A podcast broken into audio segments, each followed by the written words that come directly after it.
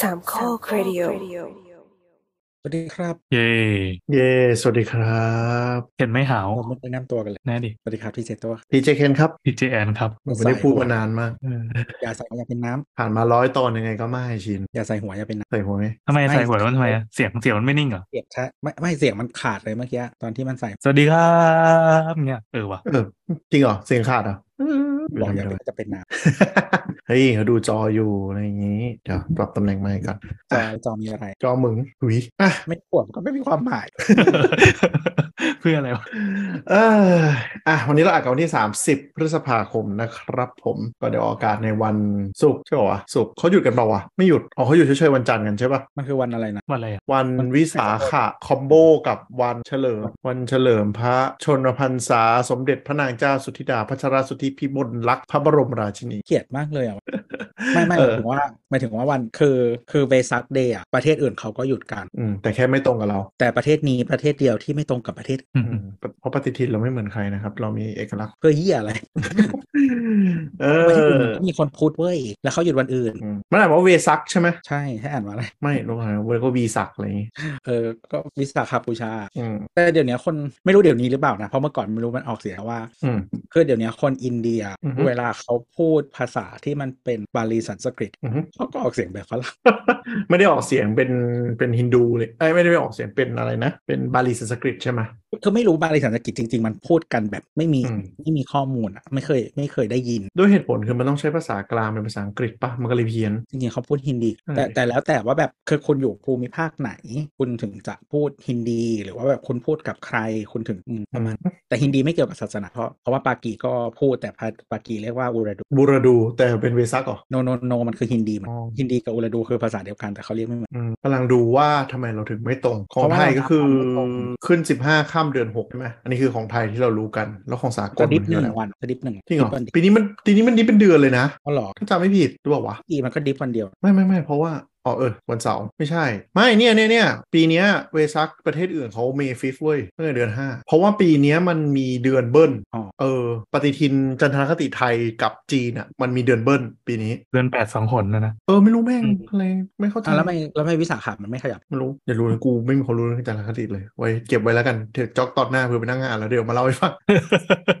แต่เรารู้ว่าเรารู้ว่าปฏิทินจีนอ่ะเอ่อปีอ่ะปีเนี้ยมันมีเดือนสองเบิ้ลหรือเปล่าวะ ของ ใช่ ปฏิทินไทยไม่แต่ว่าวันหยุดหมายถึงว่าวันหยุดทางพุทธที่เราใช้ปฏิทินจันทรคติไม่ได้ใช้ปฏิทินไทย ไม่ได้ใช้ปฏิทินไทยไม่ใช่เหรอ กูเลยความรู้เป็นศูนย์เรื่องนี้ แต่รู้แต่รู้แค่ว่ามันมีปฏิทิน อย่างปฏิทินจันทรคติอ่ะมันมีมันมีของไทยแล้วก็ของจีน คือวันมันจะเหลื่อมๆกันอ่ะมันจะไม่ตรงกันเป๊ะเพราะฉะนั้น ไม่ต ดู รง วันพระวันพระไทยกับวันพระจีนอ่ะต้องมานั่งไล่ดี ไม่ตรง ๆเออ คือมันมันมีประเทศที่หยุดวันพระอะแบบศรีลังกา อือฮึ ก็ไม่ใช่วันพระตรงกับบ้านเรา เผื่อใครอ่ะถ้าผู้ฟังคนไหนสนใจนะครับรีเควสมาแล้วเดี๋ยวว่างๆไปนั่งหาข้อมูลสนใจเหมือนกันเดี๋ยวเรามาเล่าให้ฟัง จริงๆไม่ คือ จริงๆไม่ได้มีผลอะไรกับชีวิตหรอกเพราะว่าก็ไม่ได้ไปวัดแต่ว่าความเฮี้ยคือที่เคยเล่าคือแบบเวลาคุยกับคนอื่นโอ้ย คนอื่นหมายถึงชาวชาติอื่น ชาวพุทธชาติอื่น เออ ไม่ต้องชาวพุทธก็ได้คนที่อยู่ประเทศที่เขามีวันหยุดให้คนพุทธอะ หรือในเซาท์อีสเอเชียเนาะหรืออย่างสิงคโปร์มาเลย ทุกประเทศ ขา อะ วันห สิ ยุ ง ด คโปร์มาเล เว เซียอินโดจ้ะ อืมซึ่งเขาส่วนใหญ่เขาจะตรงกันก็จะมีเราคนเดียวที่แม่งไม่ตรง เออพม่ามันก็คงหยุดแล้วพม่าลาวเขาก็หยุด เออไม่รู้แล้วว่าเพราะว่าทำไมตะกี้ พม่าพม่าพม่าลาวหยุดเอ้ยเออลาวไม่รู้แต่พม่าหยุดแต่ว่าเออไม่รู้เขาวันตรงกับใครหรือเปล่า ไม่รู้แต่ว่าไม่ได้ไม่ได้ดู business กับพม่าลาวอืมแต่ว่าสิงคโปร์มาเลยอินโดเขาอยู่ตรงกัน อืม ทุกทุกวันที่เป็นวันทางพุธเขาอยู่ตรง อ่า แล้วก็วัน ใช่ วัน CNY อ่ะ Chinese New Year เขาก็ตรงกัน อ่าใช่ของเราก็จะไม่ตรง ของเราจริง ๆ จริงๆมันก็ตรงแหละแต่มันไม่หยุด อ๋อแสดงว่าแสดงว่าเป็นไปได้ว่าเขาจะใช้ปฏิทินจีน เออเขาช่วยไปใช้ปฏิทินจีนเถอะประเทศนี้ก็เจ๊กเต็มไปหมด ดูโหแม่งเริ่มดาวน์แล้วเป็นโฮแล้วว่าแม่งเยอะมากเลยอะเรื่องของ Buddhist calendar กับ Lunar calendar โอเคไว้เดี๋ยวว่างๆไปนั่งหาข้อมูลกันเพื่อมาเล่าให้ฟังรายการ Tech Talk ที่คุยเรื่องปฏิทินสายมู ปฏิทินมันก็ใช้ในชีวิตประจำวันจะไม่โมง ปฏิทินจันทรคตินี่นะชีวิตประจำวันขอร้อง มึงไหว้เจ้าไหม ด้โมชีวิตประจำวันคนเลยดิไม่ใช่ชีวิตประจำวันผลเว้ย แดกอาหารไหมอาหารไหว้เจ้าอ่ะแดกมึงใช้ชีวิตตามเขาไหม ได้เดินเรือไหม ไม่สิ ถ้าบอกว่าไม่กูจะตบหน้าหน้ามึงเจ๊กขนาดนั้น อย่าพูดอีกมันเป็นความ ความระยำของคนที่ต้องกินอาหารไหว้โดยเฉพาะวันพระใหญ่ ไม่หลักหลังๆก็คือที่บ้านเราจะอย่างนี้ถามว่าจะเอาอะไรบ้าง ของเราไหว้ตามธรรมเนียมที่บ้านไหว้มา คือนี่ไม่ได้อยู่ที่บ้านนั้นไง เขาเลยถามว่าเอาอะไรบ้าง จะห่อไปให้ใช่ไหม ใช่ เหียชีวิตดี แล้วก็จะเป็นลิสต์ว่าแบบแล้วเราก็จะถามว่าโอเค มีอะไรบ้างอะไรอย่างเงี้ยคือบางทีถ้าคนไม่เยอะเขาไม่ได้ทำครบขนาดนั้นที่บ้านไม่ได้เคร่ง แต่ว่าถ้ามีเยอะก็โอเคเอาอันนี้ ของเราก็จะไหว้ซาแซฮะซาแซอะไรนะสามอย่างใช่ไหม อืม โอ้แซห้าอย่างอะไรก็แล้วแต่วันพระเล็กพระใหญ่คือตะกี้นั่งคำถ้ามันมีคุยเกี่ยวกับสายมูเนี่ยรายการเราที่เรียกแล้วมูจ็อก เปิดผลนี่ไม่ดีเลยอ่ะมาเข้าเรื่องกันดีกว่านี่เราจะมาคุยกันนะครับ เรื่องเอ่อรถ EV แล้วกัน เพราะว่าทางพี่แอนก็ได้รถไปแล้ว เราก็ได้รถแล้ว แล้วก็ อืม ได้ใช้ไประยะหนึ่งก็จะเริ่มเริ่มกลายเป็นยูเซอร์อย่างแท้จริงแล้วจากก่อนหน้านี้ที่เราพูดถึงกระแสรถไฟฟ้ามาเป็นปีเนาะอืมนั่นแหละค ก็ รับ ใส่เนียนเนียนดูข้อมูลจากชาวบ้านแล้วก็มาเล่าให้ฟัง แต่ว่าคราวนี้ก็คือ ใช่ ประสบการณ์ตรง อ่ะพี่แอนจะเล่าก่อนไหมว่าเป็นไง เออ ได้ได้ เรา มาไง เราต้องต้องย้อนอธิบายรีแคปแบบพวกแลนด์สเคปของของสถานการณ์ EV ในประเทศไทยตอนนี้ก่อนละกันก็คืออ่ะเดี๋ยวเดี๋ยวเดี๋ยวแนะนำก่อนว่าของเราเนี่ยเป็นรถจีนของเคนจะเป็นรถฝรั่งรถอเมริกา ก็รถก็รถจีนอยู่ดี รถ เอาสัญชาติแม่มันดิ อ่าอ่า อ่าโอเค เฮ้ยอย่างนี้ MG ก็เป็นรถอังกฤษนะครับ ถูกต้องถูกต้องใครเถียง ผมปิดโรงงานที่พูดบูดที่อาหารเหวเลยไปหมดแล้วนะฮะแม้แต่ศูนย์วิจัยก็คือเป็นแต่แค่ชื่อแล้ว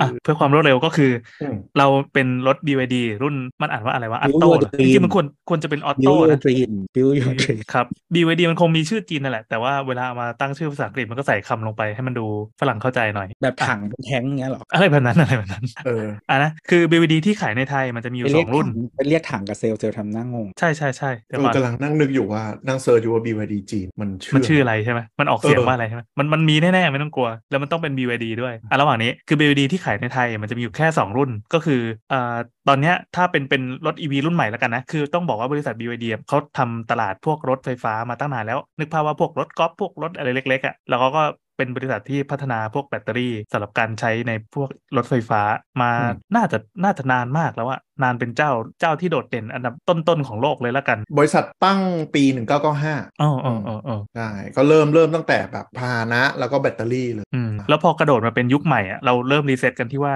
รุ่นที่เอามาขายในไทยก่อนแล้วกันไอ้รุ่นแรกเนี่ยคือออโต้ทรีเริ่มต้นมาก็เป็นภาค 3 เลย อ่า แล้ว เดี๋ยวนะตะกี้ไปเจอข้อมูลละแซงนิดนึงเอ่อ BYD บริษัทจีนเรียกว่า BYD เลยคือตั้งชื่อภาษาอังกฤษก่อนคือเอาคำว่า build your dream มาตั้งเป็นชื่อบริษัทเลยพี่ ยือเท่ว่ะ เบียวจังวะ ก็คือเออเบียวเบียวเบียวเบียวเออนั่นแหละก็คือ ไม่ build เขา your ไม่ dream เล เขา ย เขาไม่ได้เอาชื่อจีนแสดงว่าวิสัยทัศน์เขามองมองโลกก่อนเลยอย่างเงี้ยเหรอ ไม่ไม่ไม่ไม่ตั้งชื่อ BY ตั้งชื่อว่า BYD ก็คือ อ่า โคตรเจ๊กบริบริษัทไหนที่เป็นตัวหนังสือเรียงกันอะเจ๊ก อ่า อื อ่า ม BMW อืมก็ได้ ไม่ไม่ เวลา แต่ไปสังเกต GM ชื่อชื่อชื่อจีนทุกอันอะจีนไม่ใช่จีนมีสองตัว อืม ชื่อจีนทุกอันอะเป็นอ เอ้า ย่างนี้หมดก็ก็นี่ไงก็จะบอกว่าฝรั่งก็มี HP เงี้ยไม่ได้เหร สองตัวไม่ใช่ อ๋อถ้าสองสองตัวไม่ได้ต้องสามตัวเงี้ยเหรอ ใช่ BM อ๋อ BMW คือดู นี่ คื ก็ อคือเอาเอาชื่อเขาไปเซิร์ชอ่ะก็ออกเสียงทับศัพท์เลยว่า BYD ก็คือแสดงว่าเอาโค้ดคำว่า build your dream มาแล้วย่อ BYD แล้วจดทะเบียนบริษัทเลย ใช่ ส่วนบิวยูดี อ่า ก็คือเบียว มันมีคนพยายามจะแกะไอตัวตัวอักษรคำว่า build your dream ออกข้างหลังนะเพราะไม่ชอบแต่พอ เย แกะ อะ ก็มัน มาก ก็ลง เยอะมาก How to แกะนะครับต้องใช้อ่าไหมขัดฟันไปแล้วก็ใช้ไดร์ ใช่ เป่าผมไปไปไดร์แล้วก็ใช้ค่อยถีสีสีไปเรื่อยมันก็จะหลุดออกมาเพราะมันใช้กาวกาวร้อนๆแปะอ่ะกลับมากลับมาก็คือในไทยมันมีขายอยู่ 2 รุ่นใหญ่ๆด้วยกัน โดยรุ่นแรกที่เอามาเอามาขายเนี่ยก็คือเราซื้อมาเป็นอัตโตทรีมันจะมีรุ่นล่างกับรุ่นบน รุ่นบนแสนสองทอนนิดหน่อยกับแสนรุ่นล่างแสนหนึ่งทอนนิดหน่อย อืม ความเจ๋งของมันก็คือไอตัวเนี้ยมันเป็นรถแนวรถครอบครัวละกัน อืม อ่ะเดี๋ยวเดี๋ยวค่อยมาเล่าให้ฟังทีนี้ตัวที่ อืม สองที่เพิ่ง ก็ เอา คนชอบอ มา อกกำลังกาย เพิ่งเพิ่งเอามาขายไอตัวใหม่มันชื่อว่าดอฟฟินก็คือโลมาเจ้าโลมา อืม ก็เป็นตัวเล็กลงมาหน่อยก็ขายราคาประมาณ 7 8แสนอะไรเงี้ยน่าจะ8แสนได้มั้ง อืมแต่ เพิ่ ดู งขาย กระแสตอบรับไม่ค่อยดี อาจจะ คนละเรื่ออาจ ง จะ กัน อาจจะเจ๊งอยู่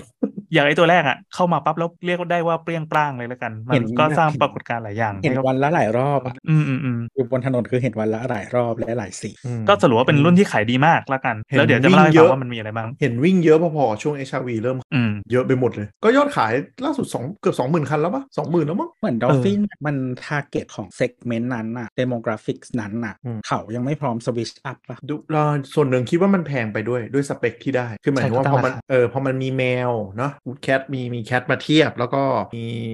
แบบด้วยแบตประมาณเนี้ยมันมีเนต้ามีอะไรอีกอะ่ะ คนเขาก็มองว่ามันแพงวะแปด คือจะบอกว่าอ่ะคนที่ไม่ได้ตามรถจีนก็คือรถจีนอ่ะพอพูดที่ยี่ห้อเขาจะอะไรนะ BYD เหรออะไรเบียวๆนะ บวชบวช อ่ามันจะมีหลายเจ้ามากที่เอามาขายอย่างเนต้าก็เป็นอีกยี่ห้อหนึ่งที่เห็นวิ่งกันเยอะๆ อืม แต่ทีเนี้ย เริ่มเยอะละ ไอ้ BYD เนี่ยเอ่อจะบอกว่าถ้าเทียบสเกลแล้วอะบริษัท BYD มันน่าจะเป็นประมาณเป็นโตโยต้าของจีนละกันที่ ในด้านรถในด้านรถไฟฟ้านะ เออที่ขายเยอะแล้วก็ผลิตเยอะแล้วก็ส่งออกทั่วโล เก่าก แล้วเก่าแล้วเก่า เก่าแล้วเหรอเออก็เก่าแล้ว เก่าเก่า เก่าอ๋อโอเค เก่าแล้ว ก็ เก่าแล้วใน ถือว่ามีความน่าเชื่อถือพอสมควรเลย ถ้าใคร ก็ ที่ เบอร์หนึ่งดีแล้ว เออเบอร์หนึ่งใครอยากจะได้รถไฟฟ้าที่เฮ้ยกูใช้ไปแล้วมันมันจะกลัวความเป็นจีนที่ติดติดตามมา อืม เออจะคุ้ม พอ เป อยู่ ล่าว่า ได้ มันจะเจ๋ง พออยู่ เปล่า ได้ ละเอ ก็ อ ยัง มัน พอ จะพัง อยู่ แล้วมันจะไม่รับผิดชอบหรือเปล่าวะก็ก็เป็นตามนั้น ก็ยังกลัวอยู่ได้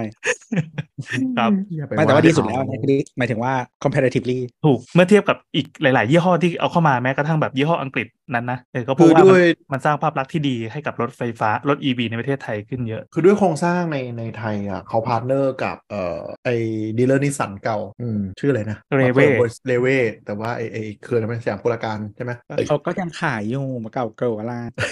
อ่ะก็คือก็คือเข้ามามีผู้เอ่อตัวแทนจำหน่ายเป็นเรเว่แล้วก็เอามากระจายใส่ศูนย์ก็ศูนย์ก็มีแบบชื่อกวงไถชื่อจิน อืม จินหลง CG Spider มีหลาย ๆ เจ้าอยู่ อืมก็คือก็คือเหมือนกับอ่าที่บอกว่าภาพลักษณ์มันดูดีกว่าหน่อยก็คือ มันมีระบบการขายรถเหมือนเดิม แล้วก็ อืม มีคนที่เราติดต่อได้รับผิดชอบได้อะไรอย่างเงี้ย นั่น ทง แปล highway ว่าเราไม่ต้องไปปรับตัวมันมาก ใครที่ ใช่ เคยซื้อรถยังไง หรือว่าเคยเคยปรึกษาญาติโยมที่เคยซื้อรถยังไง อ่า ไอ้ไอ้แบบเนี้ยก็ทำแบบเดียวกันเพียงแต่ว่า อ่า ชื่อมันจะเป็นคำศัพท์แปลก ๆ หน่อยชื่อจีน ๆ หน่อยอะไรแค่นั้น เอ่อก็คือแค่เดินเข้าศูนย์ปรึกษาเซลล์เดี๋ยวมีเซลล์มาประกบมีคำถามอะไรก็ถามเซลล์เดี๋ยวเซลล์ อ่า คำนวณไฟนองไฟแนนซ์อะไรให้ซื้อรถเหมือนรถเดิมปกติเลย ใช่แล้ว อ่า ซึ่งนี่เป็นข้อดีมาก ๆ ที่ทำให้เราซื้อรถครอบครัวเนี่ยแล้วก็คือที่บ้านจะมีคนที่อนุมัติอีกคนหนึ่ง ถ้า อืม เขาเห็นว่ามันดีก็ถืออ ม คือถือว่าโปรเจกต์ผ่าน อืมม ไอการซื้อรถง่าย ๆ แล้วก็การเอามาใช้ปั๊บแล้วก็ประสบการณ์ใช้งาน มันไม่ได้ต่างจากคันเดิม มันทำให้เราสามารถเปลี่ยนเป็นคันใหม่ได้ผ่านฉลุย นึก เอ ออ อก เดี๋ยวเราจะจะจะคัดส่วนส่วนลดไปก่อน อันนี้คือการแนะนำเบื้องต้นนะ ว่า อ่า ในฝั่ง BVD ฝั่งจีนนะเป็นอย่างนี้อ่ะเดี๋ยว อืม ข้ามไปฝั่งอเมริกาครับ นะครับคนคนอนุ ข้ามไปฝั่งอเมริกาครับ เดี๋ยวเดี๋ยวก่อนข้ามไปนิดนึง ใช่ คือ ก็อาจจะแนะนำวิธีขายเมียไปด้วย คนอื่นเขาได้ใช้ ก็นี่ไงก็บอกว่ามันไม่ต้องปรับตัวเยอะนี่มันดีมากเลยนะ อ่ะคือหมายถึงว่าเหมือนกับคุณเดินโชว์รูมมีเซลล์แล้วก็ไฟนองไฟแนนซ์เดี๋ยวเขาจัดมาให้เรื่องของทงของแถมก็ไปทะเลาะกับเซลล์ได้ เหมือน ใช่ ซื้อรถปกติเลย ไม่ต้องมี เอออ อะไรปรับตัวมากในในกระบวนการซื้อ ใช่ใช่ เนาะ ใช่ อ่ะเดี๋ยวขอเสริมนิดนึงไอไอ BYD เนี่ยเออเวลาบางทีไปเซิร์ชในคอมมูอ่ะเซิร์ช BYD อาจจะไม่ค่อยเจอเพราะคนไทยตั้งชื่อว่าน้องบวชไปแล้วเรียบร้อยนะ อ่ะจริงเหรอ วดอเออเซิร์ชคำว่าบวชแก๊งบวชอ่ะจะเจอเยอะกว่า แล้วแม่ง ฉัน เรียกตัวเองพราวลี่ว่าแก๊งบวชกูไม่เข้า ฉัน ใจ บวช บวดบวดบีวดีอะไรเงี้ยอ่ะเอ่อขอเสริมนิดนึงว่าไอ้ไลน์ของ BYD เนี่ย มันจะตลกตลกๆเว้ย มันคืออย่างออโต้สา เออ ม เออ อะ เออเออ ชื่อในจีนอ่ะมันชื่อหยวน plus plus ด้วยนะ ไม่ใช่หยวนนะ อ่า plus ไม่ใช่มันมีหยวนมาก่อนแล้ว อ่า คือรถถ้าชื่อเซิร์ช BYD หยวนอ่ะ หน้าตามันจะแบบรถแบบโคตรจีนอ่ะคืออา คือนึกถึงสภาพจีนที่เริ่มผลิตรถใหม่ๆ แล้วแล้วไงอ่ะหยวนพันไม่จีนเหรอ โอ้ยมันดูดีมันดูแบบไม่นี่นึกออกปะ อ๋อ คื แป อ ล ลาย ว่ารู้ ลาย รู้ส่งออกได้ ใช่ไลน์มันเริ่มอินเตอร์แล้ว คือจริง ๆ BYD สมัยก่อนก่อนที่แก้โปรดักต์ไลน์ทั้งหมดอ่ะเขาจะตั้งชื่อเหมือนแบบนี้เลย E6 อะไรนี่เคยเห็นนะเมืองไทย ใช่ใช่ มันจะมี Airport Taxi อ่ะหน้าตาแม่งแบบรถจีนอ่ะนึกออกมา เออใช่ E6 ใช่เขาทำตลาดไอ้พวกนั้นมาก่อนด้วย อ่าเป็นเอามาเอามาขายเหมากับแท็กซี่การท่าเป็นรถไฟฟ้ามั้งอะไรอย่างเงี้ยแต่ถ้าเราไปเซิร์ชรถรุ่นเก่าๆนะสมัยก่อนอ่ะมันจะลดดูออกว่าเป็นรถจีนเนี่ยว่าเพราะหน้าตามันจะแบบเหมือนรถเหมือนรถแบบประกอบประกอบๆขึ้นมา ไม่ได้มีการ อืม จ้างดีไซเนอร์อะพูดง่ายๆเลยตรงๆแล้วกัน ก็เน้นฟังก์ชันนะ เออใช่ ยุคแรก ๆ ก็เหมือนโตโยต้าทำรถแรก ๆ แหละ ก็ก็เขาเรียกว่ารูปหน้าปะปะรวมล่างอะเพื่อให้มันแบบวิ่งได้ก่อน อ่ะ ทีนี้พอเขารีดีแวมโปรดักต์เว้ย BYD จะมีโปรดักต์ลายสองลายหลัก ๆ เรียกว่าไดอาร์ BYD Auto 3 เนี่ย อยู่ในซีรีส์ที่เรียกว่า Dynasty Series Dynasty Series คือเขาเรียกว่าสายราชวงศ์ คือเจ๊กสัตว์ เออ สาย อ๋อ รา ไม่ ชว ไม่ ง ไม่ ศ์ หมายถึงเรื่องการตั้งชื่อใช่ไหม ใช่ คำว่า ก็ dynasty อ่ะ ก็คือราชวงศ์ ปกติครับไม่มีใครเขาใช้กันนอกจากเจ๊กเท่านั้น คือบางอื่นเขาใช้ Legacy ยังดูดีใช้ Dynasty มันดูเอ๊ะ ก็คือ เออ มันจะมีคำภาษาอังกฤษบางคำที่แบบเหมือนคนจีนชอบคำนี้แล้วก็ใช้เป็นประจำคนญี่ปุ่นก็จะมีเซนของเขา อืม อืมอย่างแต่ว่าคำว่า dynasty เนี่ยคือเจ๊ก คำมันดูแกรนด์ไงมันดูแกรนด์ ก็มั้งแต่ไม่รู้แต่คือเรื่องคือคือคนญี่ปุ่นมันจะมีศัพท์ภาษาอังกฤษที่มันชอบใช้ อ่า จีนก็มีของมันซึ่งคำเนี้ยคือจีนจีน คือ Dynasty ภาษาอังกฤ Series แลนด์อ่านปุ๊บจีนอืม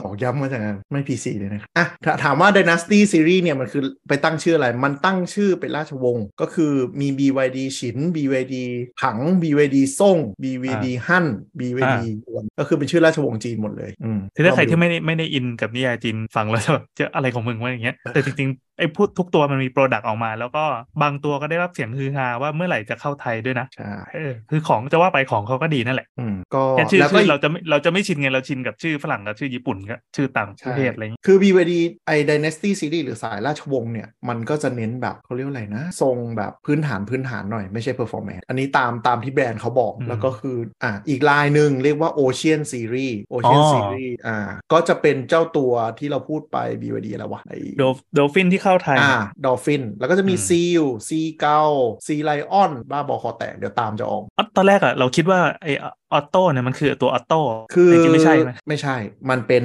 BYD หยวน อ่า แล้วก็คือ แต่กาว่าการที่ BYD จะขายไอตัวอินเตอร์ไลน์อ่ะเขาอาจจะเปลี่ยนชื่อหมดเลย อาจจะใช้ชื่อออโต้หมดเลย อ๋ออ ตอนนี้มีแนวโน้มว่า BYD Dolphin บางประเทศจะใช้ทำการตลาดชื่อ Auto 2 แล้วก็ BYD Seal ไอตัวที่เป็นตัวสวยๆ ที่แบบจะมาชน Tesla Model 3นั่นน่ะอาจจะใช้ชื่อ Auto อ๋อเอ้ยอย่างนี้ฟังเข้าใจง่ายกว่าเดิมเย 4 อะ ใช่ จริง ฝ่าย ๆเหรอวะไม่เห็นเข้าใจนะ เข้าใจง่าย ก็ก็เรียงตัวเลขออก SUV กับซาลูนมันคนละไอ้นี่กันมันไม่ควรอยู่เลขชื่อหน้าเดียวกันเปลี่ยน นั่นแหละ ครับ เดี๋ยวเดี๋ยวไปดูแล้วกันว่าพี่จีนยังไง แต่ว่าก็ดีก็ดีกว่าชื่อ ก็ ที่ เหมือน MG ก อะ มาตอนแรก ตั้งชื่อประหลาดมหัศจรรย์ เอ็มเอ็มจีนี่งงมากเลย งงทุกอย่าง อ่ะเดี๋ยวกันเมืองไทยเมืองไทย MG3 เป็นรถแฮชแบ็ก อืม ดีเซกแล้ว MG MG4 คืออะไรนะ MG4 รถไฟฟ้า hatchback มันเป็นเออเซกอะไรนะ C เหรอ G4 หรอ น่าจะยัง B นะ ไม่ถึง C ไซส์มันประมาณมาด้าสองน่าจะมัน เออ B เซกอยู่ เออแล้วที่ที่อังกฤษ MG5 คือ MG EP อ่าไม่หวัดเท่าทีดู MG4 ในเว็บเขาให้เป็น C เซก อ่าแล้วแล้ว MG5 อะที่อังกฤษคือ MG EP แต่บ้านเรา MG5 คือรถที่เหมือนเป็นซ์ บ้านเราก็บ้านเราคือรู้เลยว่า MG ไทยไม่ได้มีการเรียงชื่อ เพราะชื่อสเปะสปะเละเทะมาก ไม่มีแพทเทิร์นเดียวกันเลย ก็แบบคะ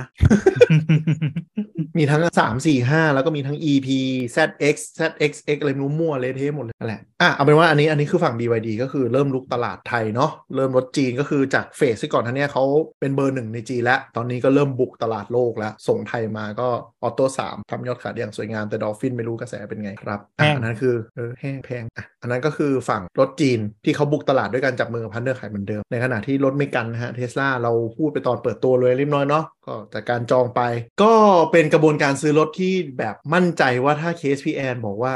อ่าอะไรนะพอบอเป็นคนอนุมัติอ่ะมันมีคนโดนด่าแน่นอน และมีคนโดนด่าเยอะด้วยเทสลากระบวนการซื้อคือเหมือนเราจอง iPhone อะจองไปแล้วก็คือแบบนั่งรอเฉยๆ ไม่มีคำตอบอะไร ไม่มีใครให้คำตอบได้ว่าจะได้วัน แล้วจองผ่านเว็บ แล้วรถโชว์มีไหมมีไปโชว์อยู่ที่ตอนนี้โชว์ที่เซ็นทรัลเวิลด์ไปจอดทิ้งไว้เฉยๆเทสดงเทสไดรฟ์ต้องจองผ่านเว็บทั้งหมด แล้วก็ไปที่พาซิโอรามคำแหงเพื่อเทสไดรฟ์ ไม่ใช่อ๋อพารานีนะเขาอยู่แป๊บเดียวเหรอ ไม่ได้อยู่แป๊บเดียวอยู่เดือนเดียว เปิดตัวเสร็จอยู่เดือนหนึ่งแล้วก็ย้ายไปอยู่ที่เซ็นทรัลเวิลด์ประมาณสองเดือนกว่าสามตอนนี้ยังอยู่มั้ง ชาวแพง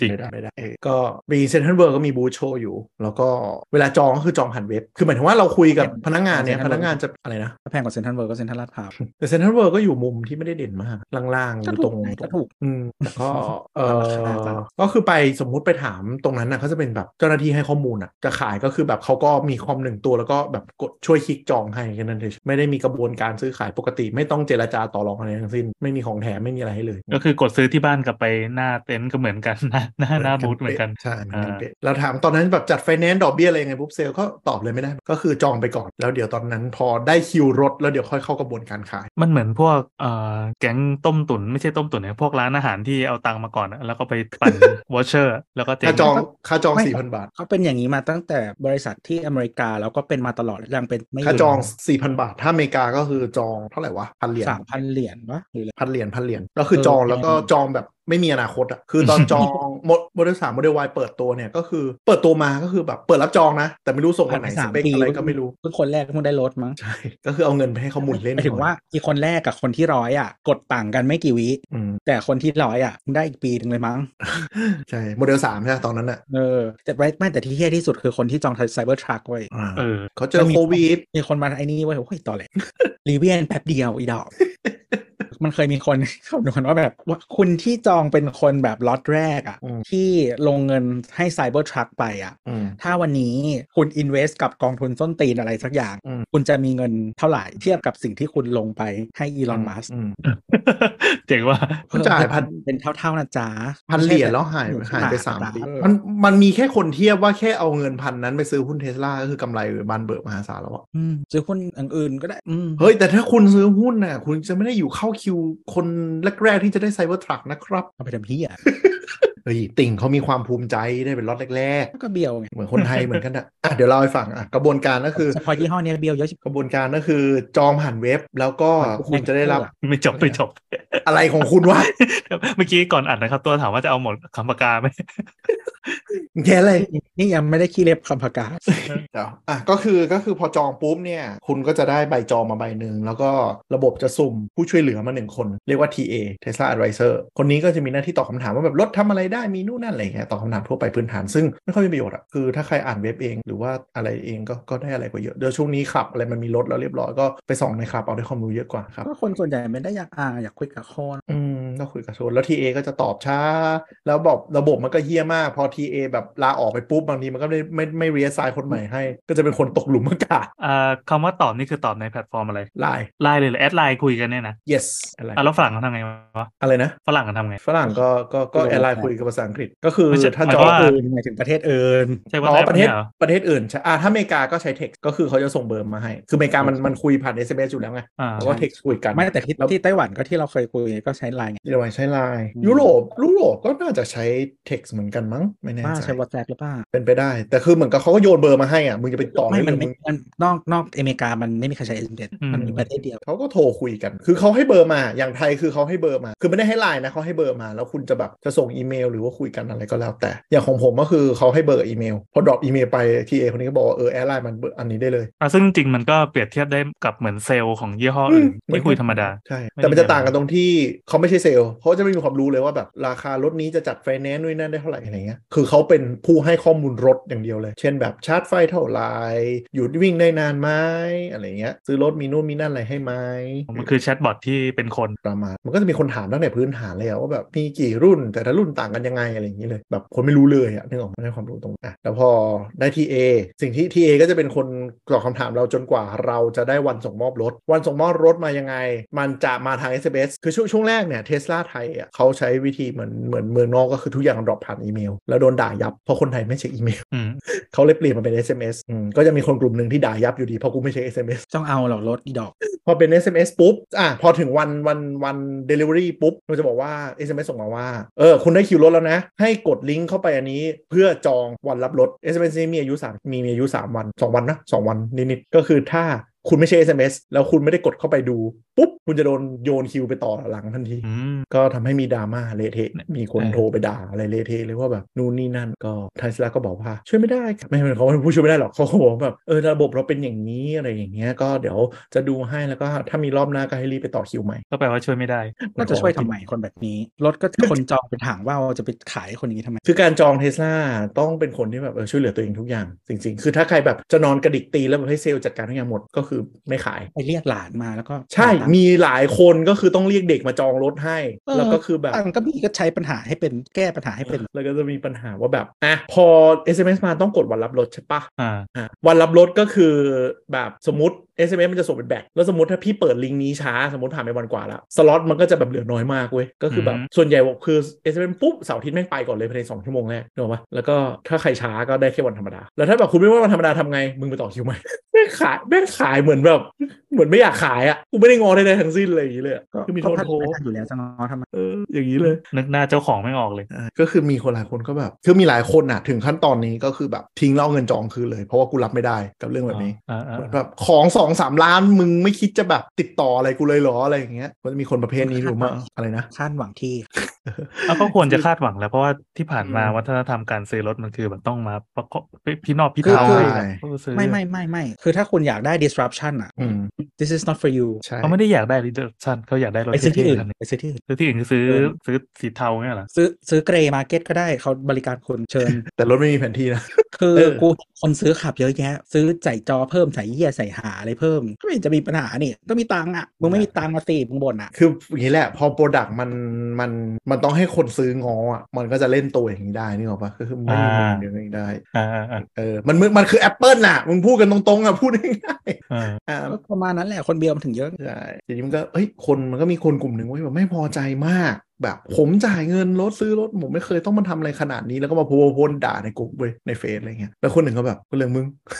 อะไรเงี้ยไม่บอกว่า แค่ไหนก็ไม่ได้อะไร เออจะมาโวยวายทำไมอะไรเงี้ยเขาก็ไม่เด้เขาก็ต้องทำตามระเบียบเขามันแล้วก็ตอนเราจอง มันยังปล่อยเจ๊งเลยมึงคิดว่ามันจะได้อะไร เราจองตั้งแต่เย็นวันแรกใช่ปะก็คือมันก็จะเป็นช่วงที่แบบฝุ่นตลบมากอะไรเงี้ย กว่าจะไล่ทยง SMS รัดคงนัดคิวอะไรกันหมด ก็คือมันก็มีดราม่าที่เคยเล่าไปแล้วว่าเขาเลยกว่า ก็คือคนจองเงินสดได้ parity ก่อนหมดเลย ไม่ว่าคุณจะจองวันแล้วค่อยตาม แสดง ด้วย ว่า finance เขาก็มีอัลกอริทึมบางอย่างที่ไม่ได้บอกเราตั้งแต่ตอนแรก ถ้าบอก คนคั จะ ด ได้เคเนี่ยแห ลีย ละ ร์ คนคัดเนี่ย แหละคือมันมันมัน ไง มีช่วงห อย่าง นึ่ นั้นเขาก็มีวิธีคิด เออมันก็ดรอปอีเมลไปหาทุกคนว่าแบบ parity ในการสมรลบก็คือคนจองเงินสด และเอาทะเบียนสุ่มอ่ะช่วงแรกที่เคยเล่าให้ฟังว่า อันนี้คือเขาบอกด้วยใช่ไหมไม่ได้ ใช่อ่ะช่วงแรกที่เขาบอกแล้วสุดท้ายเว้ยพอเหมือนอีท่าไหนไม่รู้ผ่านไป เริ่มส่งรอบมอบรถแรกได้ประมาณแค่แค่สามสี่วันแรกเลย แม่งเปลี่ยนระบบเลยว่าแบบยกเลิกการจดทะเบียนให้หมดเลย ก็คือทุกคนต้องได้ป้ายขาวและเป็นเลขทะเบียนสุ่ม อ่า มึงจะไปเปลี่ยนทะเบียนมึงจะไปทำอะไร กูไม่สนมึงไปทำหลังจากนี้เองอย่างเดียว กูไม่รับจดให้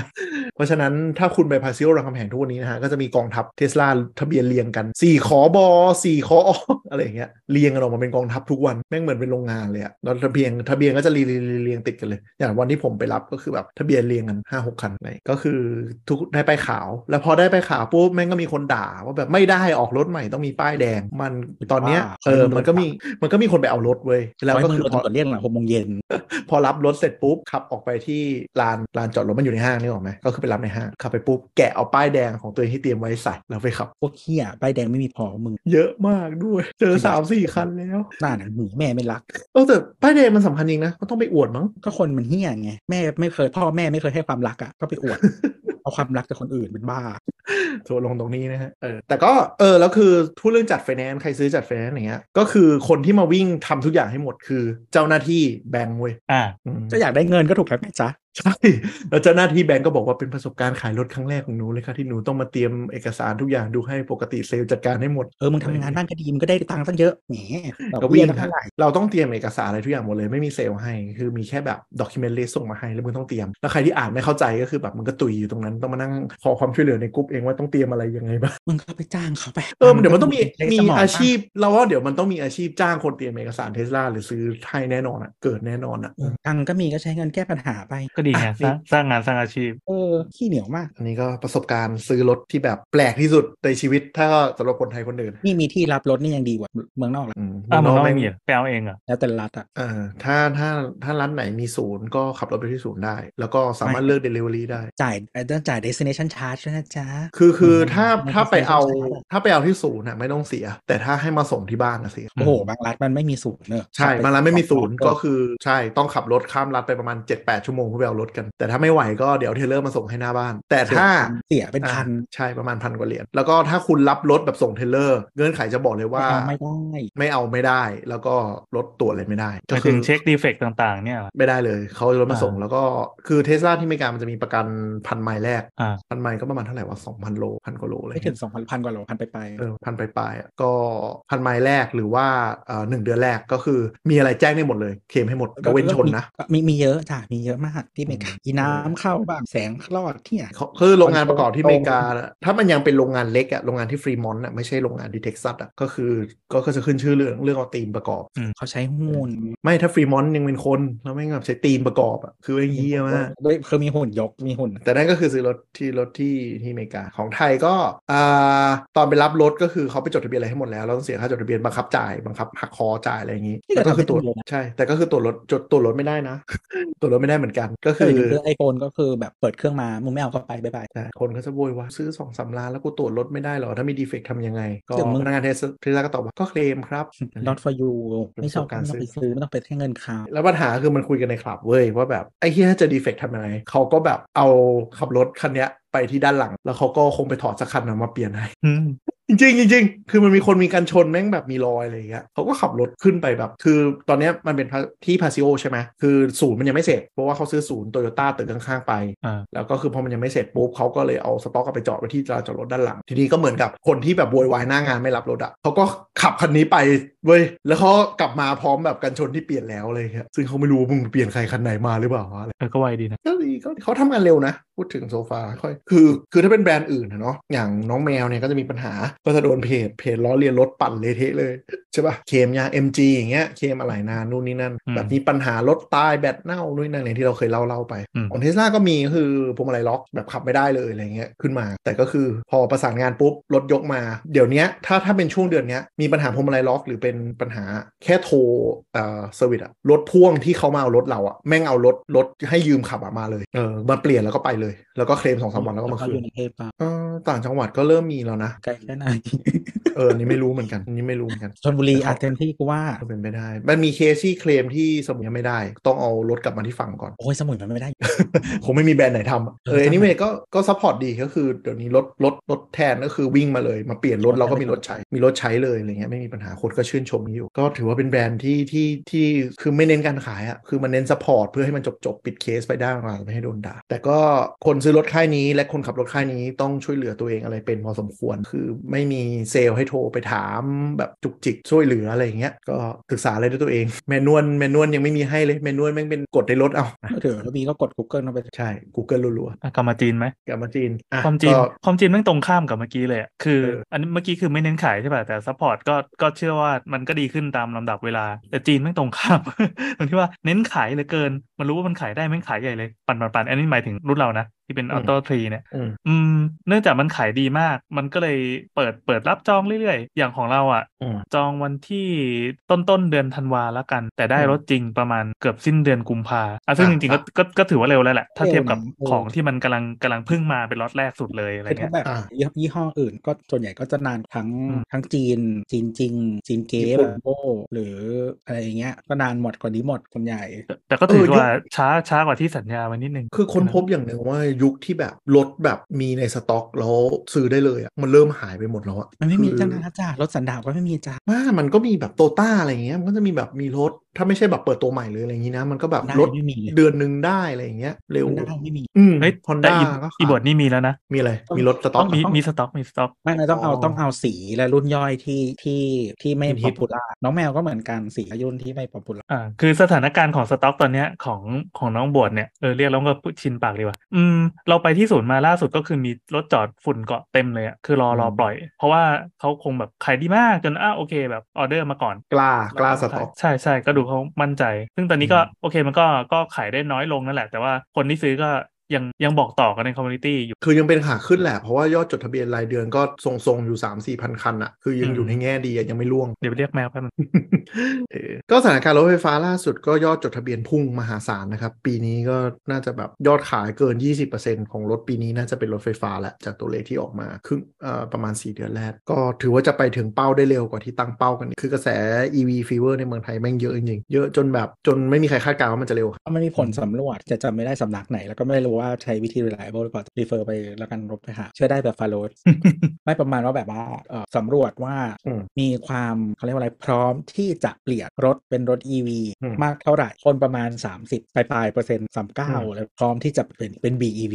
เป็น โอ้ย BEV เยอะนะ ไม่นับ HEV ไม่นับอะไรอย่างเฉพาะ BEV เยอะเยอะ BEV คือรถไฟฟ้าล้วน มากที่สุดในอาเซียน ต่ำสุดแบบฟิลิปปินส์มาสี่เปอร์เซ็นต์ก็ดู เพราะ เทียบอะไร กับ เพราะรีวิว อะไรนะคะ เพราะรีวิวเหรอเพราะแบบกระแสเหรอหรืออะไร คนไทยชอบตามว่า มันเป็นไปได้นำกระแสนะ พวกแบบเทครีวิว หรือว่า อืม พวกแบบอินฟูทั้งหลายก็ซื้อรถไฟฟ้ากัน นี่ อะรอ ไม่ ย่าง กลัว งี้ ขอมีขอมีอวด เออมันเหตุผล อืม เดียวกับแบบเวลา iPhone มาขายแล้วมันขายดีในบ้านเรา นี่ไม่กลัวแต่ขออวด อ่า เป็นนี้ไม่กลัวแต่ขอให้ได้อว ด เนี่ยมีคนเรือนเพิ่มขึ้นตั้งเยอะเท่าไหร่นะเพราะคือหมายถึงว่าความความความอยากอวดเหมือนเดิมแต่ว่า แต่ว่ารายได้มีปัญหา เออ มันมันเป็นสังคมที่แบบขอให้ได้อวด ธุรกิจแบ มัน บ เป็น ให้ คอลเล ยื ก ม ทีฟ ให้ ท็อกซิกอ่ะ เออคือคือ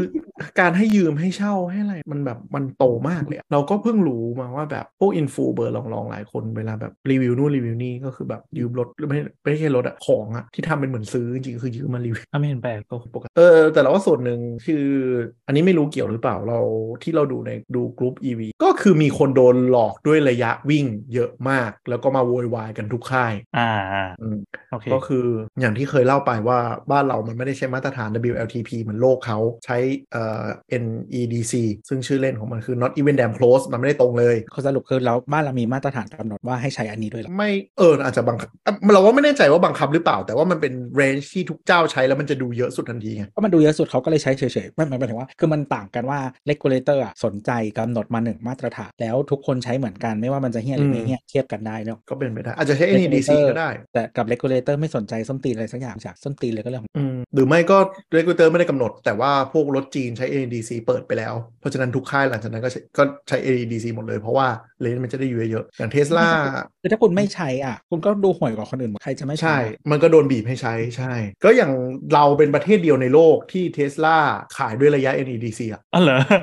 เอ เอ อ อ เท่ว่ะ กับจีนกับจีนมั้งจีนจีนใช้ CLTC ของเขาอืมเออก็คือถามว่ามันแย่ขนาดไหน อย่างโมเดล Y long range เนี้ยตัวของเราเนี่ยระยะสเปค WLTP ที่เขานิยมใช้กันนะนะ อ่า อยู่ที่เท่าไหร่วะ ที่อยู่ที่ไม่ต้องไปเข้าเว็บเมึงนอกไม่เด้งอ่าห้าร้อยสี่สิบสองกิโลห้าร้อยสิบสองกิโล ส่วนสเปคไทย NEDC เนี่ยได้ถึงหกร้อยยี่สามกิโล โอ้โหรถในฝัน เพิ่มเพิ่มมา 80อืมซึ่งอีเวนต์ขนาด BLTP อ่ะ วิ่งจริงอ่ะ อย่างเว็บที่เราใช้ EV Database เงี้ย วิ่งจริงเขาก็ประเมินอยู่ที่ประมาณ 435 โล อ่า ก็คือหายไปประมาณ 100 โลจาก BLTP แต่ถ้าคุณมาเทียบกับ NEDC มันหายไป 200 หายไปหนึ่งในสามอ่ะ ผ่านครึ่งไปเลยเพื่อความ เออ เซฟและสบายใจ ได้เหมือนที่เราเคยคุยไปในรายการแหละว่าถ้าระยะเมืองไทยใช้ ADC อะระยะขับที่เซฟคือจับหารครึ่งเลย ตอนนั้นที่ซื้อก็ค่อนข้างกังวลนะเรื่องระยะ แต่พอมาขับจริงมันก็ลองลองเวทน้ำหนักตีนของเราแล้วก็พฤติกรรมการใช้แล้วเราจะค่อยๆรู้ไปเอง แต่ถ้าอย่างในกลุ่มคอมมูนิตี้เราเชื่อว่าทุกยี่ห้อจะเจอปัญหานี้ก็คือคำนวณแบตไม่เป็นขับไปจนจนแบตแบบแดงๆแล้วอะไรเงี้ยแล้วก็พบว่าก็ก็รถมันจะช่วงท้ายๆมันจะลดลงอย่างรวดเร็วอะแล้วทำให้จะต้องไปจอดกลางถนนแล้วให้รถลากเนี่ยบีวดีจะเจอกันเยอะมากเพราะว่ามันมันระบบแบตมันจะเป็นอย่างเงี้ย เพราะของพวกมันเยอะ อืม มันเป็นคุณสมบัติของแบต LFP คือแบต ประมาณนั้น LFP เนี่ยช่วงโวลต์ต่ำๆมันจะคายประจุเร็วมาก มันคล้ายๆอัลคาไลน์อะเคยใช้ท่าอัลคาไลน์กันใช่ปะคือแรงดันไฟมันจะสูง แต่พอใกล้หมดปุ๊บมันจะดับไปเลย มันจะไม่ไม่เหมือนทานกรดที่มันจะค่อย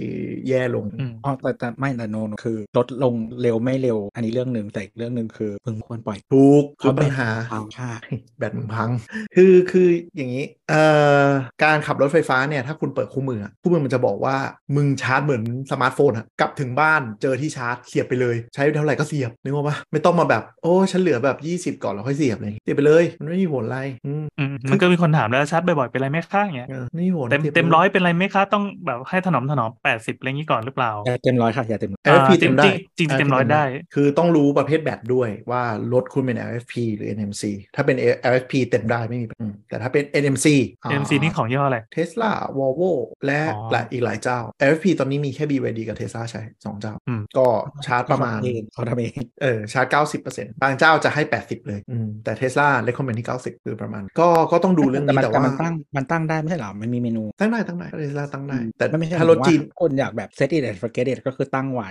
ยกเว้นวัน ใช่ ที่คุณจะมีแบบทริปหรืออะไรคุณเข้ามาตั้งให้มันรอ ใช่ต้องก็ของเทสลามันตั้งในรถได้เลย ก็เสียบชาร์จไม่ต้องทำไม่ไม่ต้องไม่ต้องไปยุ่งอะไรมันเอออ๋อจะพูดเลยว่าอ๋อจะพูดว่าปัญหาคือ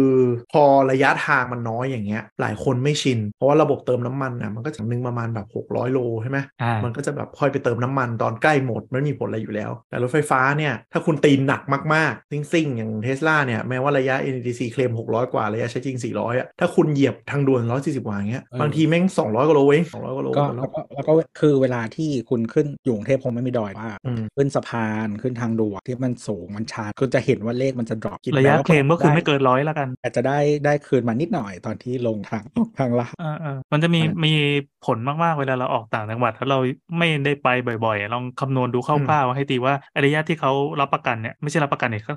ระยะที่เขาประมาณการน่ะมันจะประมาณขับไม่เกินร้อยแต่ถ้าเกินร้อยไปปั๊บ อืม เตรียมตัวหารแบบหารเยอะอาหารเป็นแบบยี่ห้าเปอร์เซ็นต์อะไรอย่างนี้เลย ถ้าร้อยร้อยถึงร้อยสิบอะได้ แต่ถ้าเริ่มเกินร้อยยี่สิบอะมันจะลงอย่างรวดเร็วเลย ถ้า อืม สมมติเหยียบร้อยสี่สิบเนี่ยบางทีหายจากครึ่ง สมมติระยะสเปกตะกี้บอกหกร้อยยี่สามโลอย่างสี่ใช่ไหมเราบอกแล้วว่าอ่าควรเซฟเซฟคือควรหารสองระยะวิ่งได้สี่ร้อยโลอย่างเงี้ยวิ่งวิ่งร้อยวิ่งขับร้อยถ้าคุณขับประมาณเฉลี่ยร้อยสี่มันจะเหลือประมาณสองร้อยโลเลยหายไปแบบครึ่งอีกเท่าตัว อืม คืออันเนี้ยหลักที่มันเป็นฟิสิกส์นะหมายถึงว่าแบบ อืม เวลาเราเร็วขึ้นมากๆไอการที่เราวิ่งผ่านต้านลมก็ตามด้วยอ็อบเจกต์เท่าเดิมอะมันไม่ได้ขึ้นเป็นเส้นตรงหมายถึงว่าแรงที่เราต้องต้องใส่เข้าไปในการเพื่อให้มันเคลื่อนเท่าเดิมมันไม่ได้วิ่งขึ้นเป็นเส้นตรง แรงต้านลมมันมีผลมาก ใช่คือมันมันมัน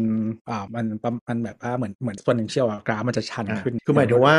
เราวิ่ง 150 เทียบกับ 100 อ่ะ อ่ะไม่ได้ใช้พลังงานเพิ่มขึ้นแค่ 1.5 เท่า อืม มันมากกว่านั้นหลายเท่าเลย อืมฉะนั้นแบตมันเลยไปไว อ่ะทีนี้ถ้าคุณอยากขับประหยัดแบตสุดมันมีคนเทสแล้วให้วิ่งประมาณ 30 ไม่ต้องเทคก็ได้ค่ะ ไม่ไม่ไม่ถ้ามันต่ำกว่านั้นน่ะมันจะไม่ค่อยเฟชเชียนให้อยู่ที่ประมาณ 30 จะได้ระยะทางที่ดีที่สุด แต่ช่วง 30 ไปถึงร้อยอ่ะระยะทางไม่ต่างกันมาก เออแต่ว่าคือจริง ๆ แล้วอะความเขาเรียกว่าอะไรเออความประประสิทธิภาพของตัวทั้งตัวมอเตอร์และของและแบตแต่ละยี่ห้อไม่เหมือนไม่เท่ากัน ไม่ใช่รถไฟฟ้าเหมือนเท่ากัน ใช่ อย่าดูที่ขนาดแบตแล้วคิดว่ามันจะเป็นรถสเปคเท่ากันมีผลต่างกันเยอะ เอาง่ายก็เหมือนแอร์กินไฟไม่เท่ากันอะ เออคือเหมือนที่เมืองนอกเทสมาตอนนี้ยังไงก็เทสลานะ เทสลากินขาดไม่มีใครใกล้เลย ค่อนข้างทิ้งเบอร์ 2 ที่แบบอาจจะเป็นแบบเอ่อโพสตาอะไรประมาณเนี้ย ถ้าใหม่ๆก็จะมีมีวีดับบ้าง แต่ อืม วีดับบ้านเราไม่มีขายเพราะเราก็มีแค่ใกล้สุดก็คือวอลโวแต่ว่าก็ห่าง ก็มีใกล้ๆสุดที่พอสู้ได้ที่ไล่กวดหลังมาก็จะเป็นค่ายเกาหลี ค่ายเกาหลี efficiency ก็เริ่มดีขึ้นแล้วเมืองไทยไม่มีขายไง แต่ว่าในอเมริกา เมืองไทยมีขายอันเดียวที่เขาเทียบกับเมืองนอกอะก็คือวอลโว แต่ในขณะที่ที่ถ้าเป็นอเมริกาหรือเกาหลีอ่ะก็ตัว Ionic 5 กับ 6 ก็ก็ทำเรนจ์น่าสนใจเกียร์ GT 6ก็ก็โอเค ไม่น่าขึ้นทำเนียบชนกับเทสลาได้หลายมิติอ่าอ่ะ อ๋อ นั่ ไอ้ นนี่ก็เรื่อง ไอ้นี่ อืม ไอ้นี่น่าเออของเออเอ็มบีอะก็พอได้นะ แต่ว่าปกติเขาไม่ค่อยเทียบกันว่าลดราคามันคนแล้วว่าเขาทำพวกแบบเอ่อ drag coefficient มาค่อนข้างดีก็ช่วยได้เยอะเหมือนกัน แบบมันใส่มาเยอะด้วย 80 กว่าด้วยนั่นรถคันหนึ่งไม่ใส่ ก็ทำทุกทางไงเอ็มบี อ่ะ ใครมีใครมีปัญญาเอ็มบีก็เอ็มบีได้นะ ขายไม่ออกอยู่ตอนนี้ เขาไม่ได้เอาตั้งใจมาขายดูคุณทำราคา ก็นั่นแห อ่ะ ละ ก่อนที่จะแล้วก็ ไปเรื่องอื่นเดี๋ยวเราขออ ม ให้ข้อมูลรถจีนนิดหนึ่ง อืม อย่าง BYD ก็ออโต้นะ มันจะมี 2 รุ่นรุ่น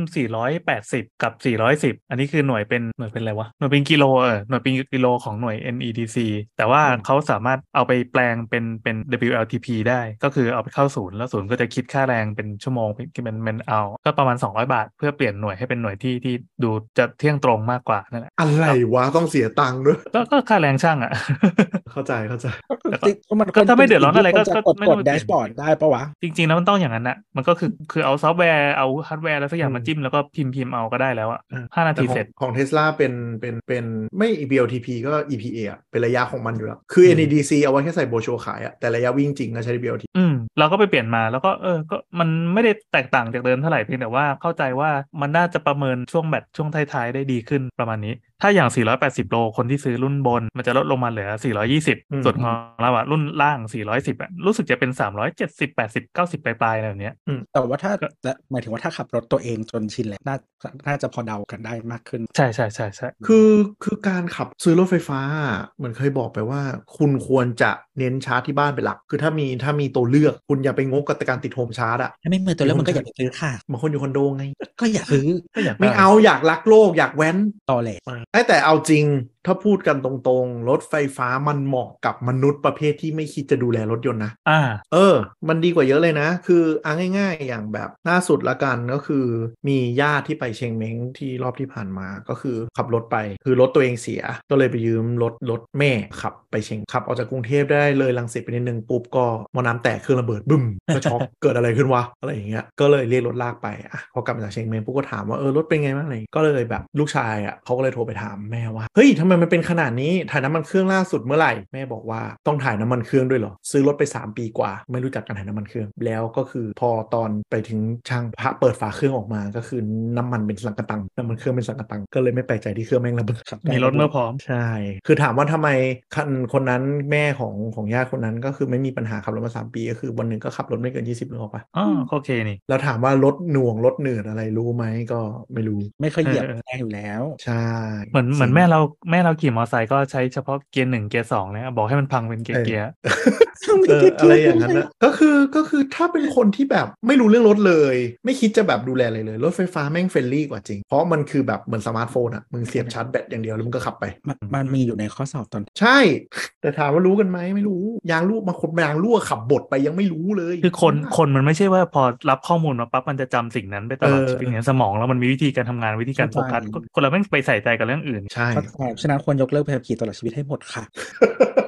บังคับให้ 5 ปีมานั่งเรียนใหม่ใช่ไหมว่ามึงต้อง ถ้า ทำ อายุ อะไร เกิน กับ ห ร ก ถ สิบ บ้า ทำ ง ไมทุกปีไปเลยมึง อืเ มึงไม่ควรอยู่บนรถค่ะ นั่นหรอกบางคนบางคนก็แบบไม่ยอมเมนเทนเนนด้วยเพราะคิดว่าขับน้อยนึกออกไหมเออซึ่งจริง ๆ อายุน้ำมันเครื่องมันมีเรื่องของระยะเวลาด้วยโว้ยมันไม่ใช่แค่ระยะวิ่ง มันมีสองแกนอะ ใช่ก็คนไม่รู้เยอะอะไรเงี้ยห แล้ รื ว อ มัน แบ ก็ บ เออมันก็เหมือนรองรองเท้าอ่ะท้ายก็ ใช่หรืออย่างรถเครื่องยนต์เนี้ยบางคนซื้อรถไว้แต่แทบไม่ได้ขับเลย ก็มันก็พังนึกออกไหมมันสตาร์ทรถอีกทีปุ๊บก็พังพัง อืม ก็คืออะไรน้ำมันเครื่องมันไม่ได้มีการ หมุนเวียน พวกซีลพวกข้ออะไรต่างๆ ที่ไม่มีน้ำมันเครื่องหล่อเลี้ยง มันก็พัง เอาง่ายๆ แบตก็พัง ระบบสตาร์ทรถก็พัง คือถ้าท่านผู้ฟังคนไหนมีรถ แล้วไม่มีคนรู้รถเลย แล้วไม่คิดจะขับรถบ่อยๆหนึ่งสัปดาห์ไปสตาร์ทรถทิ้งไว้สักสินาทีแล้วก็ดับอืมทำซะทำให้เป็นนิสัยไม่งั้นเดี๋ยวรถจะพังอะไรอย่างเงี้ย เช่าต่าง แต่รถไฟฟ้ามันไม่ต้องเลยไงเรื่องเนี้ยมันก็เหมาะจริงๆอ่ะ เดี๋ยวนี้โตโยต้าเขามีนะที่แบบว่าเช่าแล้วก็ทำให้ทุกอย่าง โตใช่ไหมมันคือเหมือน โต เครื่องกรอง ที่มันติดโต น้ำถ้านึกไม่ออกก็คือเหมือนเครื่องกรองน้ำโคเวอะจ่ายตังค่าเช่าอย่างเดียวเดี๋ยวเขามาแบบเมนเน้นไปเองเอารถมาเปลี่ยนให้ตามระยะ ใช่แต่ว่าแบบค่าทุกอย่างอะปีนั้นอ่ะก็คือเหมือนซื้อน้ำขวดแดกได้ 3 ปี อืม แต่สะดวก ไง ไม่มันมันไม่ผิดใช่ใช่มันไม่ผิด อืม แต่ว่า ถ้าวิ่ง รา เยอะ เรา คืออย่าง เราวิ่งเราคิดแล้วว่ากูแบกน้ำถูกกว่า ไม่แต่ถ้าโคเวอะถ้ามีบ้านอยู่สี่คนอ่ะก็คุ้มแล้วต้องสักสี่คนอ่ะที่เคย ไม่ คำวณ ใช่มันก็เปลี่ยนเร็วขึ้นไง อ่ามันสี่ เขาเป เดื ลี่ อย น นอะ จริงๆเขาเปลี่ยน ได้อ ตามเวลาอยู่ ใช่ใช่ใช่หรืออย่างคินโตอย่างเงี้ย ถ้าคุณเป็นคนแบบเนี่ยเหมือนพี่แอนอะบ้านปทุมแล้วต้องตีขับรถมากรุงเทพอะก็คุ้มอืมคุ้มกว่านี่มันก็มี คื ค อน เดียว คือคือถ้าคุณไม่เออคือจริงๆมันรวมทุกอย่างมันก็โอเค แต่แต่เราเคยคำนวณแล้วอะคือถ้าคนทำเองบ้างอะแม้จะเข้าศูนย์ตลอดอ่ะ อืม เออมันมันพอๆกับผ่อนว่าถ้าผ่อนคุณได้ค่าซาก อันเนี้ยมันไม่ได้ค่าซาก ถูกถูกไม่ได้ค่าสร้างเหมือนเหมือนพอนแต่ถ้ามองกลับกันว่ากูจ่ายเท่านี้เพื่อกูได้มีรถขับ และกูไม่ต้องมานั่งสนว่าไงหกเดือนเนี่ยมีคนเอารถมาเปลี่ยนไป อ๋อ เป็ แล้ว น มี เน้นดูน รถ น ขับ นั่น แบ ให้ บ always ด้วยนะ ถ้าคุณมีปัญหา ใช่ ทุกรถใหม่ ใช่เขาเอารถเอารถมาเทิร์นให้เลยรถชนรถอะไรเขามีรถมาเทิร์นให้เดี๋ยวเขาไปเคลมประกัน มั ให้ น ห เห ม มือดนแบบอารมณ์แบบเช่ารถบริษัทอะไรอย่างเงี้ย ใช่ มันเลยขายมันเลยมีคนมีตลาดตรงนี้ไงที่แบบกูได้เงินเดือนแบบเยอะอะกูกูยอมจ่ายเดือนละสามหมื่นขับอ่าแคมรี่ขับอาติสแล้วมึงไม่ต้องมายุ่งกับกูเลยนึกออกปะมันมีคนแบบนี้อยู่กูแบบไม่คิดจะดูแลใดๆทั้งสิ้น แต่เรา อะไร ว่า เงี้ย มันแบบถ้าถ้ามันถูกกว่านี้อีกสักหน่อย make sense เพราะเดี๋ยว เพราะ รถ ค่า ขาย ซากค่าซากมันมันก็เยอะเหมือนกัน เออมัน เดี๋ยวเดี๋ยวรถเดี๋ยวรถขายไม่ออก แต่จริงๆบ้านเราบ้านเราการซื้อขายรถยังไม่มีโมเดลเหมือนเหมือนยุโรปหรืออเมริกาก็คือเอ่ม subscription อย่างเงี้ยหรอ ไม่ไม่ไม่ลีสมันลีสแต่ไม่ใช่ high purchase อะลีสสามถึงสี่ปีแล้วสุดท้ายเลือกได้ว่าจะเอารถไม่เอารถเออบ้านเรามันบังคับผ่อนจนหมดมูลค่าแล้วโอนรถอัตโน บอลลู มัติ น เป็นเช่าไม่บอลลูนคือบังคับมึงเอารถไปอยู่ดี เข้าใจว่าไม่เหมือน เออ เข้าใจไม่เหมือนแต่ว่า ใช่ ถึงว่าวิธีที่บางคนทำกับบอลลูนอะคือถ้ามันเป็นรถที่มันเป็นตลาดที่มันเทิร์นได้ไวอ่ะ อ่า ไอ้ที่มันแบบโอเคมันแบรนด์มันมี liquidity อ่ะ อืม คุณก็พอหมุนเอา ใช่ ก็คือให้เซลล์ไปขายให้หน่อยแล้วก็ปิดหนี้ให้หน่อย อืม แล้วก็ แล้วก็ เอาไปดาวน์รถใหม่เออก็ประมาณนั้นประมาณอ่ะก็รถไฟฟ้ามันก็น่าจะเหมาะกับกับนี่แหละคนที่ไม่ดูแลไม่อะไรด้วย แล้วก็ต้องเปลี่ยนพฤติกรรมที่มีพฤติกรรมอะไรเปลี่ยนไหมมาขับรถไฟฟ้า อืม ไม่เข้าปั๊ม หลั อะ กๆ แน่นอน เออหลักๆเป็นเรื่องเรื่องวิธีการคิดเรื่องพลังงานอ่ะเข้าไปซื้อของกินก็น้อยลงว่ะ รู้สึกเหมือนแบบเหมือนปั๊มมันเป็นแฟนเก่าหรือว่าเพื่อนเก่าที่เคยรู้จักกันมาแล้ววันหนึ่งก็จากโคจรจากกันอ่ะ เชิด คือเหมือนถ้าเข้าปั๊มแล้วมันก็มีเหตุให้ทำอย่างอื่น แต่พอไม่ต้องมีเหตุก็ไม่เข้าไปเลย เข้าไปขี้อย่างเดียวมั้ง คน ซื้อกาแฟมา กาแฟก็ไม่ได้ซื้อในปั๊มไงเกลียดร้านกาแฟในปั๊มอ่ะ ของผมก็มี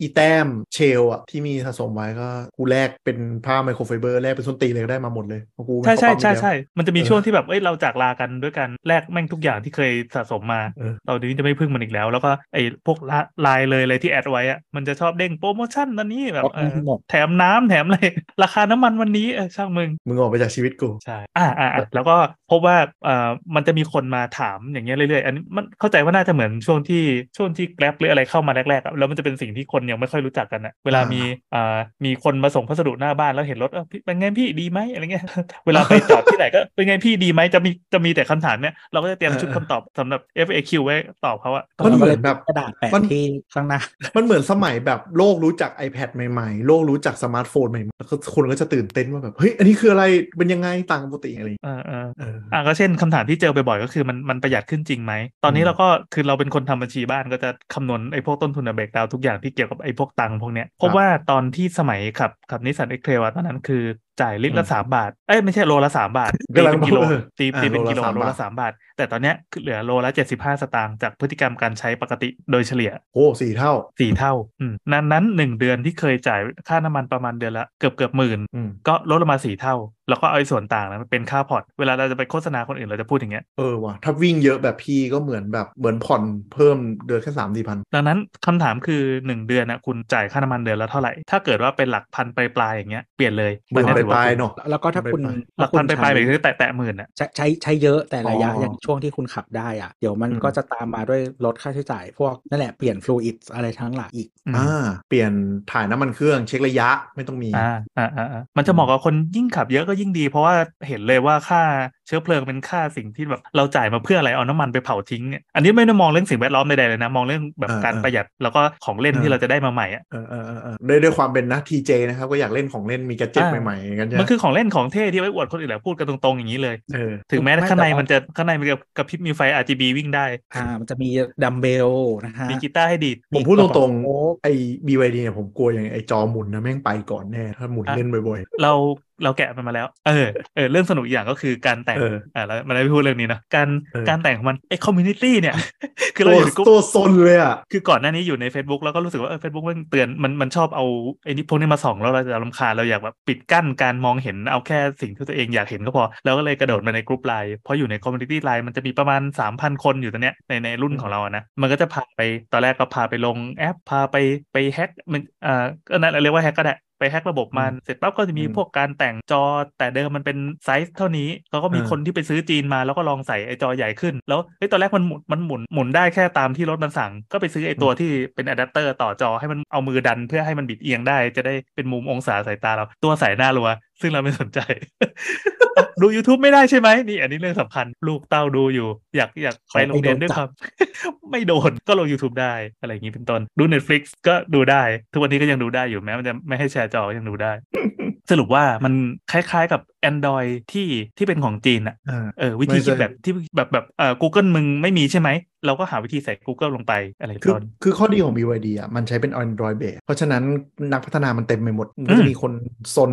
เยอะเฮี้ยๆอะไรอย่างนี้อยู่แล้ว ใช่ มันเหมือนยุคแบบยุคนี้เลยอะยุคเจลเบรกยุคอะไรเฟื่องฟูอ่ะ ใช่ แต่อันนี้ไม่ได้ เออ รูทนะ บางบางคนเขาจะใช้คำว่า เออ รูทรูทเครื่องทำให้หมดประกัน ซึ่งอ่ะอันนี้ถ้าเกิดว่าใครสงสัยว่ามันจะหมดประ ไม่ กัน ต้อ ห ง รือเปล่า เข้าถึงสิทธิ์รูทก็ได้มั้งมันแค่นั้นเอง เออเขาเขาเขาเรียกว่ารูทมันจะมี ก็คือ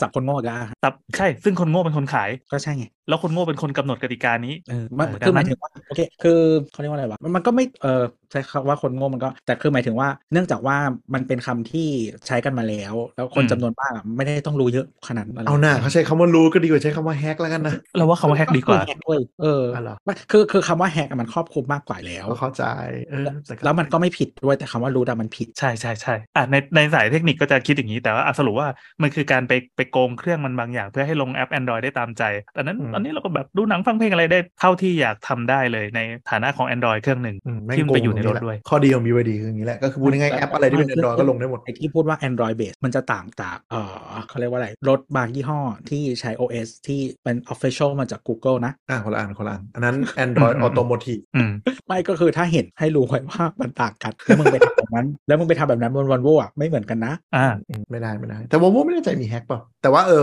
มันไม่เหมือนกัน อันนี้มันคือ คือของ BYD มันเป็น Android ตัว Open Source ที่ฟอกมาทำเป็น Operating System ของตัวอ่า Infotainment เขาเรียก ให้เปรียบเทียบ AOT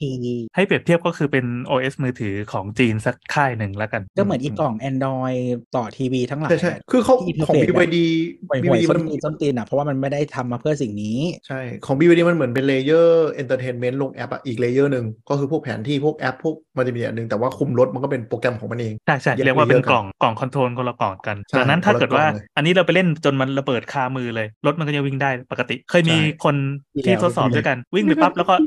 ขณะที่ขับก็ถอดจอถอดแล้วก็ดึงออกมาเลย ให้สายมันหลุดออกมา ก็ยังใช้ได้นั่น ทำ แป ไป ลว่าตัว ทำไม รถ ทำไปเพื่อ ไม่มันคือมันมีดราม่า อ่า เรื่องมันยาว มันมีดราม่าของกลุ่มคนที่จะขายกล่อง เขาจะขายกล่อง อ่า ใช่ไหมไอ้ไอ้กล่องที่ อ่า ใจเสียบปั๊บ แล้วก็ต่อคาเพย์ที่มันอัอ่านนี้ก็แฮก อ่า เหมือนกัน แฮกคาเพย์เพื่อจะให้ตัวรถ คา แม่ง เพย์ ทำอะไร เหี้ยคาเพย์ปลองไปพูดกัน มันมันซัพพอร์ตคาเพย์จริงๆ แต่ว่าไม่ค่อยเสถียรเลย อืม เสร็จปั๊บ มันมันคือไม่มันจะมีไอที่บอกว่ากล่องคาเพลย์ที่มันไม่ได้แปลว่าคาเพลย์เพราะว่ามันใช้ อ่าเข้าใจ แนวในการกดคาเพลย์แล้วออกไปเป็น Android ใช่ใช่ ซึ่งอันเนี้ยมันก็เหมือนกับกับที่บอกว่ารูทจอนั่นแหละแต่ช่างแม่งเหอะอ่ะหลักการของมันก็คือมันเสียบกล่องปั๊บแล้วมันก็เล่นไอ้นู่นนี่ได้ อ่า เขาก็เลยพิสูจน์ให้ดูว่า เฮ้ยเออตอนนั้นตอนนั้นเขาจะบอกว่าถ้าใครที่ไปลงแอปอ่ะมันจะทำให้ลบรถแบบชิปหายวายวอดสันตโลอะไรเงี้ย อ่า ไอ้ฝั่งนี้ที่มันเป็นแนวแบบแนวเทคเทคเยอะ แนววิศวกรเถอะเป็น อืม นักแฮกนักแก้นักไอ้นู่นนี่นี่อยู่แล้ว ก็ทดลองแม่งทำแม่งทุกอย่าง ตั้งแต่ทำแป๊บแล้วก็กดปิดจอกดรีสตาร์ทเครื่องกด อืม อะไรทุกอย่างที่ไม่ให้ให้มันเละเทะอะก็ยังวิ่งได้ นั่นแสดงว่าตัวสมองของรถอะมันแยกกัน ใช่ แล้ว ตัว แล้วเขาก็ไปสอนช่างที่ศูนย์ เออความความพีคแม่งคืออะไรที่ได้ยินมา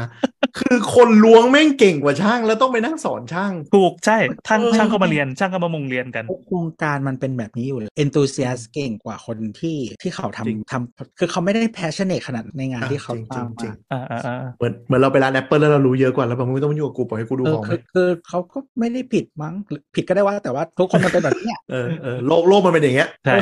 อ่าก็เล่าให้ฟังว่าสถานการณ์มันเกิดขึ้นอย่างนี้ ดังนั้น เวลามันเถียงกันระหว่างไอ้สองค่ายความเชื่อไอ้ค่ายที่บอกว่าเฮ้ยเราจะต้องเก็บรถไว้ให้บริสุทธิ์ผุดผ่องที่สุดทำอะไรก็แค่ต่อต่อค่าเพลย์เอาละกัน แต่อันนี้ก็บอกเฮ้ยเราอยากได้สิ่งที่ดีกว่า เราซื้อรถมาแล้วเราจ่ายตังค์กูก็ควรจะมีสิทธิ์ทำอะไรของกู ประมาณนั้น แต่สุดท้ายก็คุยกันลงตัวว่าอ่ะก็ให้รู้กันรู้ละกันว่าอาจจะหมดประกัน แต่ว่ามันไม่มีเทคไม่มีอ่าไม่มีไม่มีไบเบิลบอกเลยว่าการทำสิ่งเนี้ยคือหมดประกันไม่มีการบอกศูนย์ก็ไม่บอกไม่ไม่ออกหนังสือ นะแต่ตามหลัก common sense ส่วนใหญ่คืออะไรที่เราไปยุ่งเกินสโคป user ปกติเขามีสิทธิ์จะไม่รับประกัน คือเขามี ใช่ สิทธิ์ ใช่ ปฏิเสธแต่ว่า อ่า แบบบางทีแบบมันซ่อมที่ตรงอื่นอะเนาะส่วนใหญ่อะไรเงี้ยหรือถ้ากลัวมันก็รีเวิร์ดกลับให้เหมือนเดิมค่ะแล้วก็กลับไป ใช่ใช่ กันทั้งนั้นแหละ ใช่เขาบอกว่า อ๋อ โอเค ไม่อยากหมดประกันใช่ไหมครับ กดรีเซ็ตปรืดเหมือนเดิม หรือไม่ก็ อ่า ไปให้ช่างแก้ให้ก็ได้ให้มันหายหมดประกัน 300 บาท อืม ก็ได้เหมือนกัน อ่ะ อันนี้ก็เป็นการก็เถียงกันแล้วก็จบไปแล้ว สรุปว่าตอนนี้ก็มีเฟิร์มแวร์ใหม่มา ซึ่งตอนเนี้ยชาวชาว Auto 3 เพิ่งได้อัปเดตเป็น Android Auto ล่าสุดเมื่อประมาณปลายเดือนไปเดือนเนี้ยอย่างของเราอ่ะไม่เกิน 3-4 วันที่ผ่านมาเนี่ย ตอนนี้ก็ชีวิตดีขึ้นมาก ไม่ต้องไปแฮ็กไม่ต้องอะไรมันอีกแล้ว เราสามารถกด factory reset แล้วก็ต่อ Android Auto ได้ เป็น เลย official ใช่ใช่ใช่ แต่ก็ดู YouTube ไม่ได้ ก็ก็ก็ทำให้มันดูได้แล้ว ก็มันเป็นอันดอยอ่ะ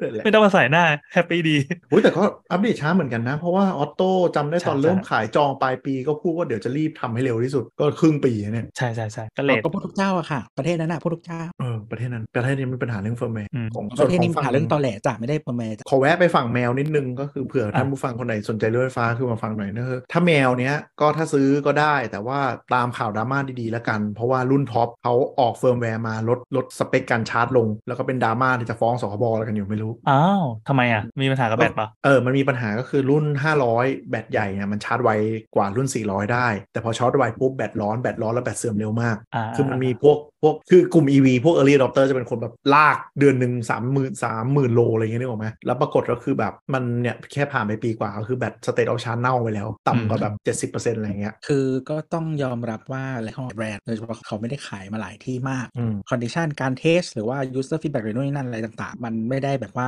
ผ่านการ เจออากาศเมืองไทยด้วย เออบางยี่ห้อมันคือขายนอกประเทศคือที่ไทย เป็นที่แรก อย่างโอราก็คือขายไทยเป็นที่แรกนอกประเทศ ใช่ นอกประเทศอะคือที่แรกเออ นี่ไง ดังนั้นความน่าเชื่อถือมันเลยสำคัญครับเราต้องจ่ายตังค์เป็นล้านแล้วก็อุปกรณ์ที่มันทำให้เราตายได้อะ อืม เราก็เลยเออโอเค ตายไม่กลัว เรา ค่ะกลัวไม่ตาย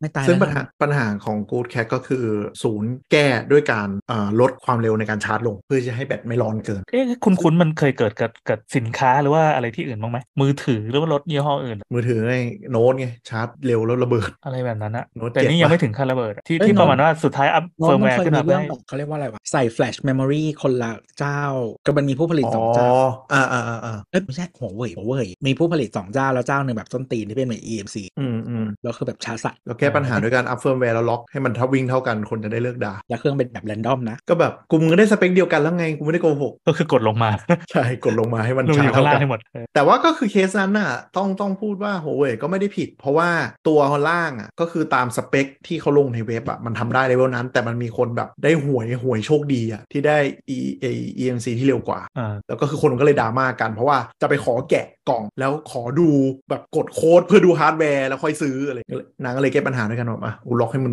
หมดเลยแล้วกันมึงจะได้ไม่ต้องตีกัน ของ Apple ก็มีรุ่นที่รุ่นที่มันมีมียุคหนึ่งที่ให้ซัมซุงผลิตให้ด้วย อืม อืมของถ้าใครได้ของแล้วแต่ว่ารุ่นนั้นอะถ้าใครได้ของซัมซุงสี อืม แต่ว่าแบบนิดเดียวไม่ไม่ไม่เลยเวลหัวเว่ย ของ Apple มีตีกันเรื่องความเร็วแรมที่ที่ทุกวันนี้ก็ยังมีว่าแบบซื้อซื้อแรมสมมุติคุณซื้อแรม 16 กิกอะว่าคุณจะโดนใส่มาเป็น 8 และ 8 กิก 2 ตัวหรือว่า 16 กิก1ตัว ซึ่ง 8 กิก 2 ตัวจะเร็วกว่า 16 กิก 1 ตัว แต่ Apple ไม่เคยลงสเปคความเร็วแรม เพราะฉะนั้นมึงได้มามึงก็ใช้ได้นึกออกปะมึง อืม ไม่มีสิทธิ์ เขาแล้วเขาไม่ได้บอกด้วยมันเป็นแบบไหน ใช่อืมคือท o t a l ได้ 16 กิก แต่เขาจะใส่ 8 2 ตัวหรือ16ตัวหนึ่งก็เรื่องของเขา มันไม่ได้ต่างขนาดนั้นเลยบ้าง ใช่ ก็ทุกคนแบบชอบไปเปิดแบบเบนช์มาแล้วก็ตู้มอุ้ยมันต้องเร็วขนาดนี้อะไรเงี้ยซึ่ง Apple ก็ออกมาบอกว่า use case ที่มึงใช้ทั้งหมดอ่ะแม้กระทั่งมึงเขียนไฟนอลคั t อ่ะมันยังไม่เร็วขนาดนั้นเลย อะไรอย่างเงี้ยมึงจะเอาไปทำไมนั่นแหละความความเนิร์ดอะนะ ความแบบอยากได้ ของดีอะไรเงี้ยอ่ะ anyway อ่ะกลับมาที่เรื่อง Good Cat ก็คือมันมีการล็อกความเร็วชาร์จลงมา เพื่อแก้ปัญหาแบตร้อน แต่ก็เลยกลายเป็นว่าแบบ เอ้างั้นกูต้องมานั่งเสียเวลาชาร์จเพิ่มขึ้นอีกประมาณเกือบ50%หรอ ก็เลยเป็นดราม่ากันอยู่เพราะมันไม่ตรงสเปคครับ ต้องต้องนิดศึกษานิดนึงแล้วกันเพราะว่าวงการ EV มันไปเร็วมากอะเราตามข่าวไม่ทันแล้ว เพราะว่ามันเริ่ม มันเริ่มขายกันเยอะเริ่มอะไรอย่างเงี้ยยังมีไว้ พอยี่ห้อมันหลากหลายรุ่นมันเข้ามาเยอะอะไรอย่างเงี้ย คือจากเมื่อก่อนนะทุกคนจะไปอยู่ในกลุ่มนรกที่เรียกว่า EV Club Thailand อ่า แล้วพอเหมือนแต่ละกลุ่มมันเริ่มมีคอมมูมันก็แยกกันไปมันก็เลยไม่ค่อย คืออีกลุ่ม EV Club Thailand ก็เลยเป็นแหล่งรวมดราม่าคนส้นตีนแล้ว เข้าไปคือมีแม่งเรื่องมีเรื่องบันเทิงทุกวันสนุกที่ ด่ากันเรื่องที่ชาร์จด่ากันเรื่อง เออ แย่งจอง ใช่ จะเป็นอย่างนั้นไปแทน ไม่ค่อยได้ความรู้แล้วหลังๆ แต่เข้าไปถ้าไปเสพความบันเทิงอะสนุกดี ด่าที่ชาร์จนี่โชว์ทะเบียนกันนะจ๊ะ เอออะไรอย่างเงี้ยตลกสุด ล่าสุดไปชาร์จที่ร้านซักผ้า เอออันนั้นเป็นข่าว ว่า นะ เออเจ๋งว่ะ แล้วแล้วตลกก็คือชอบมีเมนต์ประมาณว่าแบบถ้าไม่ให้ช้าร์จแล้วจะมีปลั๊กไว้ให้ทำไม คนที่มาด่าอะไรอย่างเงี้ยก็จะโดนลวนโดนทัวร์ลงกันไป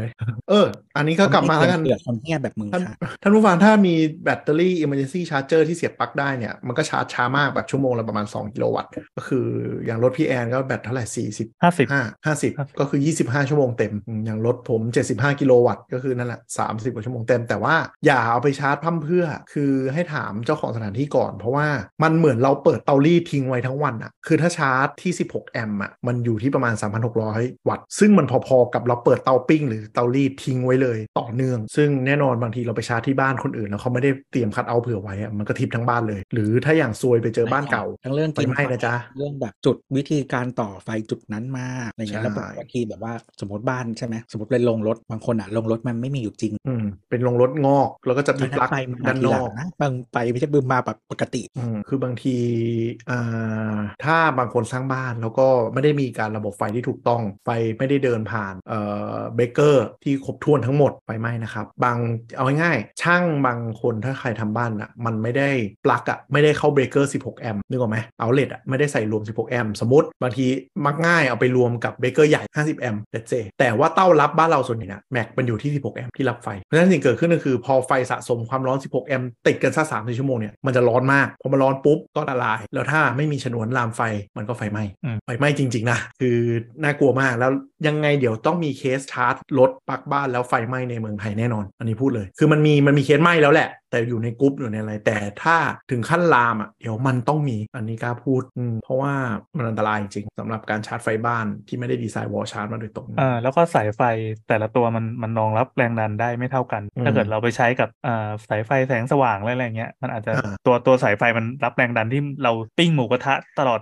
20 ชั่วโมงไม่ได้อะไรเงี้ย ใช่ มันก็จะมีเคสที่คนไปต่างจังหวัดใช่ป่ะที่เคยมีแรกๆเลยอะยุคแรกๆเลย อ่า ไปต่างจังหวัดแล้วเอ้ยไปไปถึงลำปางไม่มีที่ชาร์จเลยก็ไปขอเสียบ แล้วก็พาดผ่านพวกกองผ้าผ่านอะไรมา เออ โอ้โหแม่งร้อนไฟมันจะไหม้บ้านตายหาเอา ใช่ใช่อันนี้ก็มียุค เราเราเคยพูดไปแล้วเรื่องทางเรื่องปลั๊กพ่วงก็ อืม ปลั๊กพ่วงที่ไม่ได้แบบดึงสายไม่ได้อันไว้ ใช่ความผสมไม่ชิบหาย แต่ เดี๋ยว มี มี เดี๋ยวนี้มีคนขายแล้วและคำเคลมก็คือปลั๊กพ่วงสำหรับชาร์จแบตรถไฟฟ้า อืมเห็นอยู่ก็คือมีเบเกอร์ในตัว อ่าขายได้นะเว้ยคำนี้ เออ ได้ได้แต่คือบางอันมันคือเป็นปลั๊กแบบ makeshift แต่แต่เขาเลือกของมาแล้วแหละหมายถึงว่าแบบสายไฟใหญ่อะไรอย่างเงี้ย อ่า ได้ได้ ใช้สายไฟไซส์ 2.5 มิล แล้วก็มีเบรกเกอร์ในตัว หรือบางเจ้าดีๆ ก็มีมี ELCB ในตัวเลย ก็คือตัดไฟรั่วได้ด้วย แต่นั่นแหละ แต่คือตอนเนี้ยเราว่ามันยังไม่เกิดเรื่องเพราะว่าคนซื้อรถไฟฟ้า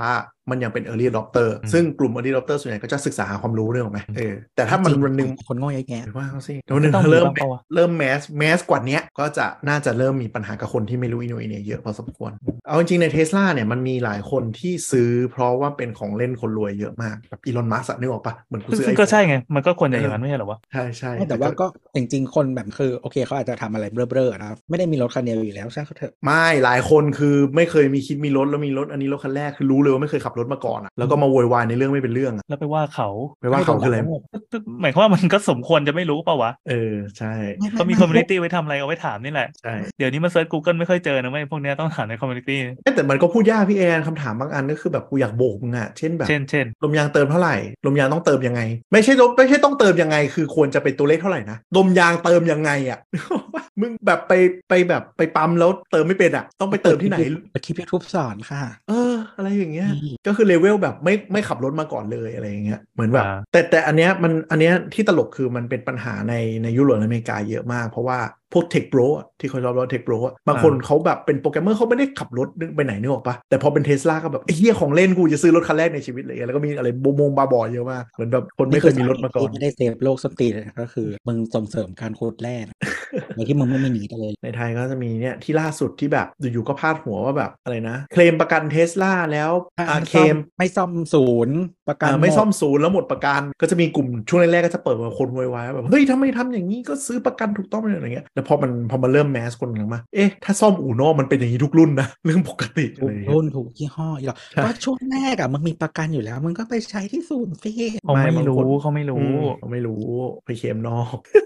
ตอนนี้อยากให้ผู้ฟังเห็นหน้าตัวมากเลย หน้าตัวแบบผมเป็นคนอะไรอย่างเงี้ยฮะหรือก็จะมีประเภทแบบประกันประกันชั้นหนึ่งต้องเริ่มวันไหน ประกันชั้นหนึ่งทำอะไรยังไงอะไรอย่างเงี้ยคนถามเยอะ สามก็มี แล้วก็อย่างอย่างเทสลาก็คือมันไม่มีเซลล์ไม่มีคอเซนอ่าคอเซนเตอร์มันมีแต่มันติดต่อยาก ก็คือทุกอย่างต้องทำทุกอย่างผ่านแอป แจ้งซ่อมแจ้งอะไรทำผ่านแอปหมด ก็จะมีคนมาถามเรื่อยๆแล้วแบบไม่เข้าใจ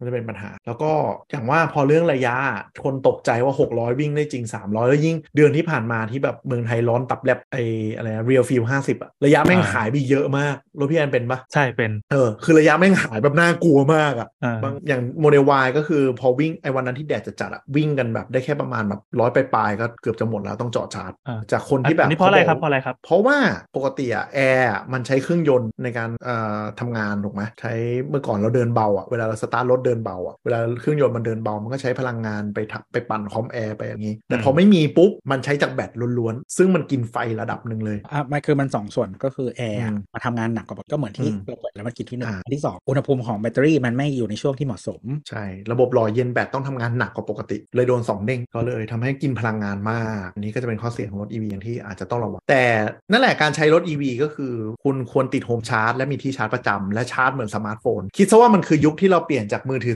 ก้อนๆมาเป็นสมาร์ทโฟนอะที่ทุกคนด่าว่าแบตแม่งหมดทุกวันอะไม่ชินลืมชาร์จทีก็ชิมหายใช่ อ่ะอันนี้ยกเว้นว่าบ้านอยู่ติดกับสถานีชาร์จนะ ตลกมากคือเล่าไปฟังก็คือมันจะมีออฟพีกออน ไม่ พีเนาะ ระบบจอง เราให้เรา จะเลิกวันเนี้ย เออ มันจะมีออฟพีกับออนพีใช่ไหมแล้วก็คือออฟพีมันหลังสี่ทุ่มใช่ปะ่ะสำหรับปตทอ่ะ อ่า แล้วมันจะมีมหกรรมก็คือแบบบางแอเรียที่มีรถไฟฟ้าเยอะ เช่นแบบเนี่ยพระรามสองสุขสวัสดิ์พอหลังสี่ทุ่มปุ๊บจะมีกองทัพรถไฟฟ้าขับออกจากหมู่บ้านวิ่งมาบนถนนวิ่งไป หรือ ทาง ว่ารา สา ช ย พฤกษ์นี่หรือว่าราชพฤกษ์นี่ก็น่าจะเยอะเนี่ย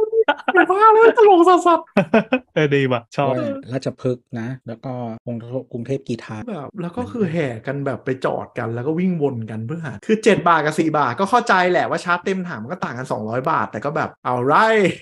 มึงมีตังค์ซื้อเนี่ย คนไทยอะชอบชอบชอบของถูก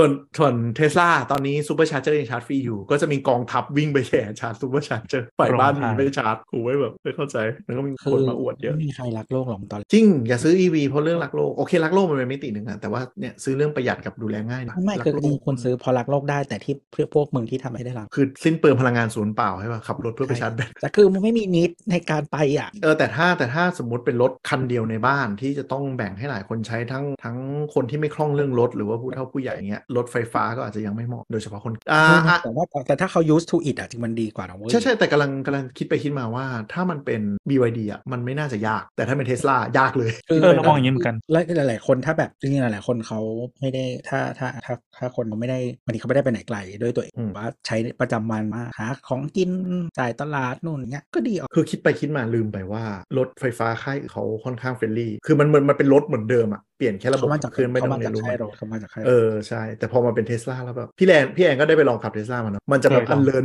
อันเลินทุกอย่างอ่ะ อืม ถ้าไม่เคยขับรถ EV มาเลยอ่ะ ยากมาก เออใช่ ดังนั้นเอ่อมันจะจะมีคนที่ถามว่าถ้าไม่เคยขับรถเลยอ่ะ ไม่แต่ ควร เขา เริ่มจากอันนี้ เขามีคนที่มาไม่จะไม่เคยขับรถอะไรเลย อ่าจะอันนั้นอันนั้นจะเลินง่ายกว่า เราว่าโอเคนะ ใช่ใช่ใช่ ใช่ เพราะว่ามันจะติดติดพฤติกรรมบางอย่างที่มาจากรถน้ำมัน หรือแม้แต่ไปเรียนฝึกขับรถมาที่เขาใช้รถน้ำมันสอน อืม เอออันอัน นี้ นั้น ยา จะ ก ต้องอันเลินหน่อย แต่ถ้าไม่เคยขับรถเลยแล้วแบบสมมติเริ่มเริ่มฝึกขับรถด้วยเทสลาเลยพูดง่าย เออ มันก็จะง่าย แต่ก็จะกลายคือมึงไปมึงไปขับรถน้ำมันไม่ได้เลยนะ ใช่ก็ธรรมดา เทสลา ปะเหมือนเหมือนเกียร์ออโต้ปะ ก็ประมาณ เออ แต่ถ้าคุณขับ BYD หรือน้องแมวมันก็ไม่ต่างไง มันก็ อ่า ไป คือมันไม่ใช่แค่เรื่องวันเพด a ลไม่ใช่เลยมันคือแบบการควบคุมทุกอย่างการอะไรอย่างเงี้ยไม่เหมือน ใช่ใช่ใช่ เป็น Tesla แต่ถามว่าได้มาก็ถามว่าแฮปปี้ไหมก็แฮปปี้ถ้าของมุมผมนะ ที่ไม่โอเคอย่างเดียวคือแม่งใหญ่ใหญ่ซัดอ้วนด้วย โอ้ใหญ่จริง วันนี้ขับตามตู่หลวงปู่ ค แม่ น ง ตั้งใจเลื ขั อก บ คนตั้งใจเลือกคนไม่ซื้อสาร ไม่สามมันก็เท่ากันวิวเบสเท่ากัน แล้วสามอะมันขับยากด้วยเพราะมันเตี้ยคือ มีคนในคลับจองสามไปโดยที่ไม่ได้ไปดูรถจริง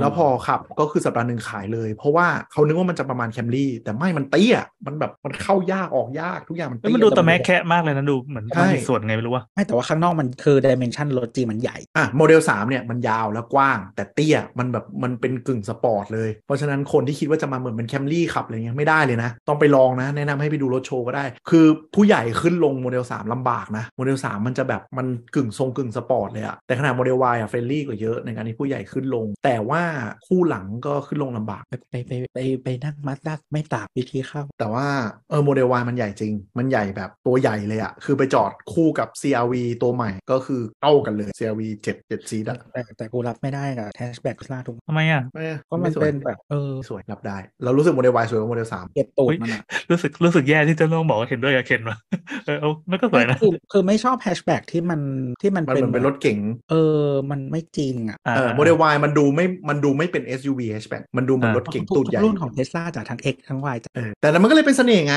เพราะว่าขับแล้วมันดูแบบไม่ใช่แบบ SUV เป็นกล่องใช่ไหมตัวเออแต่โมเดลเรา คือมันคืออ่ะคือจริงๆส่วนตัวชอบซาลูนมากกว่าอยู่แล้ว อืม แต่ว่าเหมือนแบบอันนี้มึงแบบกึ่งกึ่งๆแล้วมันก็แบบ อ๋อ แต่งานดีไซน์โมเดล Y มันลงตัวกว่าจริง ดูมันทำเสร็จกว่าเยอะ แต่โมเดล 3 เดี๋ยวมันจะมีตัวใหม่ปลายปีเอ่อโปรเจกต์ไฮแลนด์นะฮะถ้าใครไม่รีบก็รอดูได้ เพราะว่ามันน่าจะแก้ไขอะไรไป เออแล้วไอ้ที่ว่าใช้แบตของ BYD นี่คือรุ่นไหน LFP รุ่นเริ่มต้นขับล้อหลังเมืองไทยนะทั้งโมเดล3โมเดล Y รุ่นเริ่มต้นเป็นแบบ LFP หมายถึงมีแล้วเหรอตอนเนี้ย มีแล้ว อยู่แล้ว เมืง ค ไท รับ ยมีแล้ว อ๋อ ถ้าประกอบจากจีนตัวเริ่มต้นเป็น LFP อยู่แล้ว จากจีนเท่านั้น แต่ว่าบ้านเราใช้จากจีนอยู่ก็ไม่มีแล้วคือจริงๆเขาใช้มาสักพักนึงแล้วในจีนอ่ะ แต่ว่าถ้าเป็น long range กับ performance จะยังเป็น NMC แต่ก็เออแฮปปี้ขับเทสลาก็เร่งสนุกสะใจขับมันแล้วก็มีระบบ entertainment ที่โอเค แต่อันที่ผิดคาดก็คือแผนที่ไม่งโง่คือมันใช้ POI ของ Google Search ได้หมดเลยแต่ว่า navigation อะไม่งโง่กว่า Google แปล Google ไม่ฉลาด คือประเทศโลกที่สาม อะนะ ไม่ไม่ไม่คือคือคือนึกออกไหมคือถ้าคุณอยู่โลกที่หนึ่งของผู้ผลิตไหนๆอ่ะมันก็อาจจะมีขั้นต่ำว่าแบบโอเคประมาณนี้ใช้ได้ เออคือมันมันมันห่วยกว่าเรื่องนี่แหละ คือหนึ่งมันมันพาไปทางที่เป็นเมนโรดเป็นหลัก แต่ในขณะที่คนขับกรุงเทพอ่ะมันจะต้องมีทางประซจำอกแทรก ซึ่ง Google อ่ะมันจะฉลาดเพราะว่ามันเก็บข้อมูลคน จริงๆจริงๆมันก็ซอกแซกได้ประมาณมันอาจจะไม่ร้อยเปอร์เซ็นต์แต่มันก็พอได้ เออแต่ว่า Google อ่ะมันจะชอบพาไปทางที่คนนิยมไปมากกว่าทางหลักตามระบบแผนที่นี่บอกว่า เอ๊ะแล้วมันไม่มีแอปแผนที่อื่น ไม่มีไม่มี โอ้โห แต่ว่าถ้าจะซื้อตอนนี้ก็เริ่มก็เริ่มมีกล่องกล่อง AirPlay ออกมาละกล่อง CarPlay ออกมาละคือวิธีการใช้กล่อง CarPlay บน Tesla ก็คือเสียบใช่ปะ ซึ่งเทส สียบ ลา ปุ๊ ไม่ บ มีคาเพย์ด้วย แล้วเทสอ่าไอ้กล่องเนี้ยมันจะปล่อยเป็นฮอตสปอต อ่า แล้วเราก็เอา Wi-Fi ในรถอะต่อฮอตสปอตแล้วก็เข้าผ่านเบราว์เซอร์ โอ้โห มึงไปมึงไปซื้อจอค่ะสองพัน จอมันบังแอร์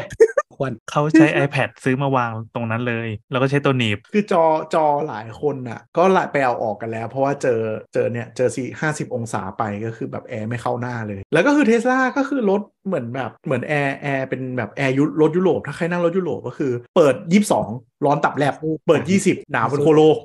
คือเมื่อไหร่พระอาทิตย์ตกปุ๊บมึงหนาวสัตว์ เออคือคือถ้ารถยุโรปเนี่ยใครรู้ครับก็คือต้องเปิดประมาณ 19ถึง20 แล้วมันจะหนาวหนาวเลยอะ่ะแต่ถ้าแบบกูแบบเฮ้ยอืมอยากนิดนึงสัก 22 23 นะ แม่งร้อน อืม ร้อนแบบอยู่ไม่ได้เลย หนาวแล้วก็ห่มผ้านะฮะ เออ เรื่องจริงๆสองเรื่องเนี้เป็นเรื่องที่ชีเป็นชีตายระหว่างเรากับเทสลานะเรื่องแอร์และซอฟต์แวร์นะในขณะที่ของจีน เดี๋ยวก่อ เนี่ย เดี๋ยวก่อคุณอยู่ใน consideration เจ็ดเหรอตอนแรก เฮ้ย มัน เอ้ย มันรู้สึกว่ามันเรา อีกนิดหนาอีกนิดหนา ใฝ่ฝั เอ ได้ อ เออเออเออแบบเห็นแล้ว เหมือน น้ำลาย คน ห ขอก ง อยาก ผ่าน ได้ เออนั่นสำคัญ ก็เผื่อเป็นรถคันต่อไปหรืออะไรอย่างงี้ไง เอ พูดพูดเหมือนแบบคุณพอของงบผ่านมาแล้วโดนแตะโดนติอะไรอย่าง นี้ ใช่ใช่ใช่ประมาณว่าแบบสะดุดที่สวแค่นั้นอะไรอย่างเงี้ย อ่า เออ โอเค มันมีแอร์ใช่ป่ะ เรื่องแอร์ของรถจีน อย่างรุ่นที่เราใช้อะแฮปปี้ดีเย็น อืม แต่ด้วยความที่แม่งเขียนซอฟต์แวร์ด้านหลังไม่รู้มันเป็นอะไร ถ้าเราไปสตาร์ทรถด้วยด้วยตีนอะเอ้ยด้วยมืออะนิ้วโป้งกดในในรถอะ อืม แอร์มันจะไม่ค่อยเย็น อันนี้น่าจะ ฮะ เป็นเรื่องเรื่องเฟิร์มแวร์อ่า มันจะไม่ค่อยเย็น แต่ถ้าเรากดเปิดแอร์ด้วยรีโมทหรือเปิดแอร์ในแอป อ่า มันมันก็สั่งในแอปได้นะ ถ้าคนที่ขับ เออ ก็นะ ก็เอาที่วัดมาลองวัดละ มันเย็น มันเย็นจริง ๆ มันไม่ใช่ไม่ใช่คิดไปเอง ก็เอา เย็ ที่วัด จริง มา ๆ ลอ เย็ ง น วัด ให้ แบ เห็น บช่างแอร์แล้วหน้าเครื่องวัดหน้าเครื่อง ระบบ ระบบเฮียอะไรเนี่ย ใช่ใช่ซึ่งก็มีคนเคยทดลองด้วยกันว่าไอ้พวกนักนักนักนักแงะอ่าลองเอาไป factory reset ลองไปลงตัวนั้นหรือว่าดาวเกรดเฟิร์มแวร์ดูพยายามจะทำไอ้นู่นไอ้นี่อ่ะ อืม อืมก็น่าจะเป็นที่เฟิร์มแวร์จริงๆณตอนนี้ก็ถือว่ายังไม่เรียกว่าไม่เสถียรแล้วกัน ก็เป็นบั๊กใช่ไหม อืมน่าจะเป็นบั๊กของมัน อืม แล้วก็ความเฮี้ยความห่วยของตัวซอฟต์แวร์ที่มันน่าจะฉลาดได้มากกว่านี้ อืม หลายอย่างหลายอ เอย่าง อแต่ว่าซอฟต์แวร์ซอฟต์แวร์เทสลาฉลาดจริง แล้วก็ฉลาดเกินอย่าง คือหมายถึงว่าถ้าใครใช้เทสลา NP มันจะมีเป็นผีไม่ไม่แต่มันจะมีเว็บพวกแบบเขาเรียกแบบสแตทเนื้อต่างๆ คือมันเอารถแบบไปเชื่อม API ได้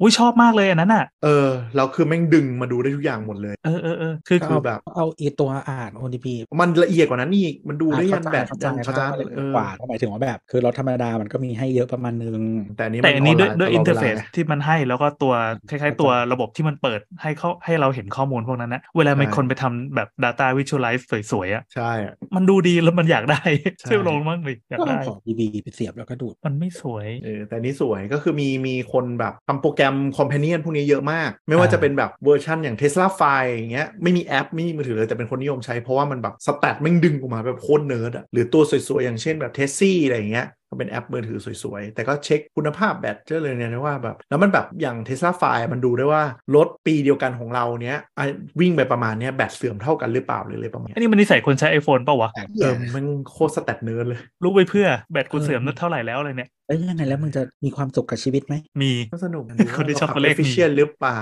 แล้วยังไงแล้ว เออ ทำไงต่อทำไงต่อ แล้วเจอว่าของของตัวเองเฮียแล้วทำไงต่อ ก็ไปบ่นไปโพสต์ในคอมมูนิตี้ ใช่ใช่ใช่ ก็ได้เลย ก็ได้ได้กดไลค์ได้รับความ ชื่นชมจากเพื่อน โอเคพ่อ เฮ้ย แม่ เรา ไม่รัก แบบเราดูได้นะเว้ยว่า drive เนี้ยเราขับ efficient เท่าไหร่ ๆอ่า แบบ อ่า สแตทตัวไหน อั มี เย ผล โอเค ขนาดไหน อันเนี้ยอันเนี้ยโอเค แยกความโอเคยังไงวะมันต่างกันยังไงวะ ไม่คือคือคือดูดูว่าเรา drive efficient ไหมอ่ะมันแปลว่าเราแบบทำให้มันดีหรือไม่ดีได้อะไรอย่างเงี้ยแต่ อ๋อ ว่า เรา แบบ เราคอนโทรลได้ เออแบตมึงแบบห่วยส้นตีน แต่ว่ามันยังไม่ห่วยพอที่จะได้ประกัน แล้วมึงทำไปมีความสุขกับชีวิตเพิ่มขึ้นไหม เครียดกว่าเดิมอีกเพราะว่าแบตกูเสื่อม เร็ว อ่ะได้อะไรไหม ก็คงมีแหละมั้ย ก็เหมือนมนุษย์ iPhone แหละที่ค่อยเข้าไปเช็คแบตสแตทเรื่อยๆอะ ขอให้มีความสุข เออแล้วก็แบบมันจะมีเหมือนกับ notification bar อย่างเงี้ยแจ้งเตือนว่าแบบระบบอะไรมีปัญหามีอะไรอย่างเงี้ยหมดเลย แล้วก็ ก็อย่างเงี้ยเออเนี่ยมีประโยชน์ เอออย่าง Sentry อย่างเงี้ยที่เขาอวยกันก็คือแบบเวลาจอดมันก็จะแบบเปิดกล้องสแตนบายไว้อย่างเงี้ยแต่ก็คือใช่ถ้าคุณขับ Tesla คุณจะต้องเป็นคนชอบ Apple ประมาณ คือกูจัดมาให้ขนาดเนี้ยแล้วเดี๋ยวกูมีอัปเดตเรื่อยๆ แต่มึงช่วยอย่าสน เพราะกูเก็บล็อกทุกอย่างว่ามึงสนอะไรกับรถ คือ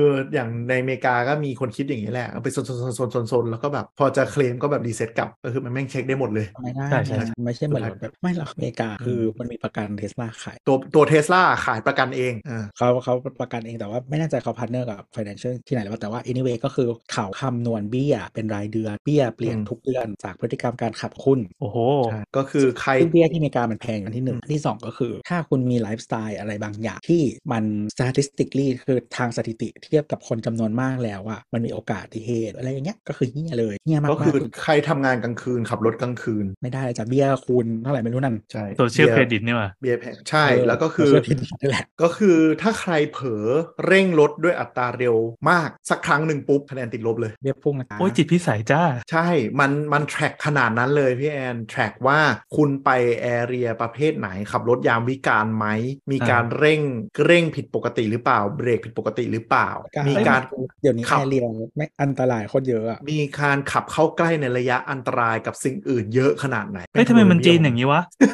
มันไม่ แต่ว่า บบ เสือกกับชีวิตเรามากเลยอะ โนโนเดี๋ยวก่อนคุณออฟอินจีนคุณไม่ได้ออฟอินนะ เอออันนี้เลือกเลือกได้ว่าจะสมัคร นี่ ประ คุณอกันเท อฟ สลา อิน ไหม หมายถึงว่า อ๋อ ซึ่ง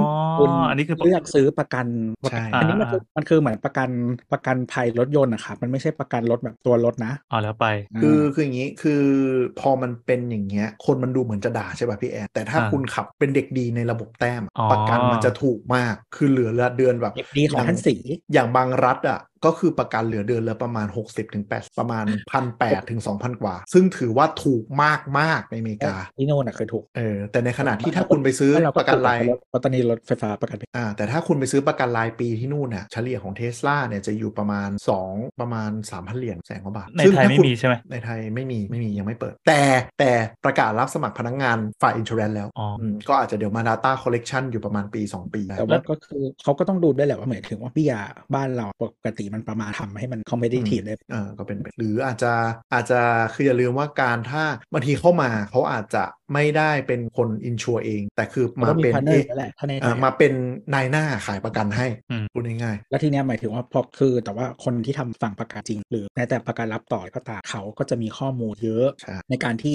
จะคำนวณเบี้ย ใช่คือเทสลาจะประมาณว่าอ่ะฟลีดกูคนที่ออฟอินเข้าเทสลาอินชูแรน p ์แพลนเนี่ยมีอยู่ 300 คัน พฤติการขับรถอย่างนี้ ไม่ชนดูนี่นั่นเป็นกลุ่ม อืม A B C D อ่ะ ใช่อย่างหน้าชั้นเท่าไหร่ เออใครอยากจะอินชัวกรุ๊ปไหนเท่าไหร่ แล้วเวลาเราขับเราอาจจะอยู่ว่าแบบได้เกรด A เกรด B เกรด C อะไรเงี้ยก็แบ่งเป็น คน เทียร์ อินชัวร์จริง ทีย อ่ะจะเป็นแบบเจ้าไหนก็ไม่รู้ว่าไป อืมคือบริษัทประกันน่ะจะชอบที่สุดถ้าเขาสามารถ exclude พวกเคสหนัก ๆ และคนขับรถที่เฮี้ยออกไปได้ ถ้าเออแล้วคือคือถ้าเขาสามารถทำให้ทุกคนมันอยู่กรอบที่เขาคำนวณคณิตศาสตร์ไว้มันจะไม่ เบี้ยมันจะถูก เออเขาจะแบบว่าเขาจะเขาจะเอาไปคำเขาเรียกว่าอะไรวะ manage ความเสี่ยงได้ได้ง่าย ใช่คือทุกวันเนี้ยประกันน่ะเราต้องจ่ายแพง cover คนที่ขับรถแล้วไปตีลังกาทั้งคันพอสมควรเนื้ออกไหมเออพวกคืนทุนพวกอะไร ประกัน เงี้ย ทุกอย่างการภาพประกัน ใช่ มันก็หมด ใช่คือมันมันต่างกันตรงที่สุขภาพอะบางทีมันเป็น random factor นิดนึงนึกออกปะแต่ในขณะที่รถอะมันไม่สามารถรู้พฤติกรรมคนขับเฮียได้ เพราะฉะนั้นทุกคนต้องมาร่วมกันจ่าย คือคือแต่ว่าใน as a society หมายความว่าถ้าตัวหารมันเยอะเนาะเบี้ยมันก็จะได้แบบคือ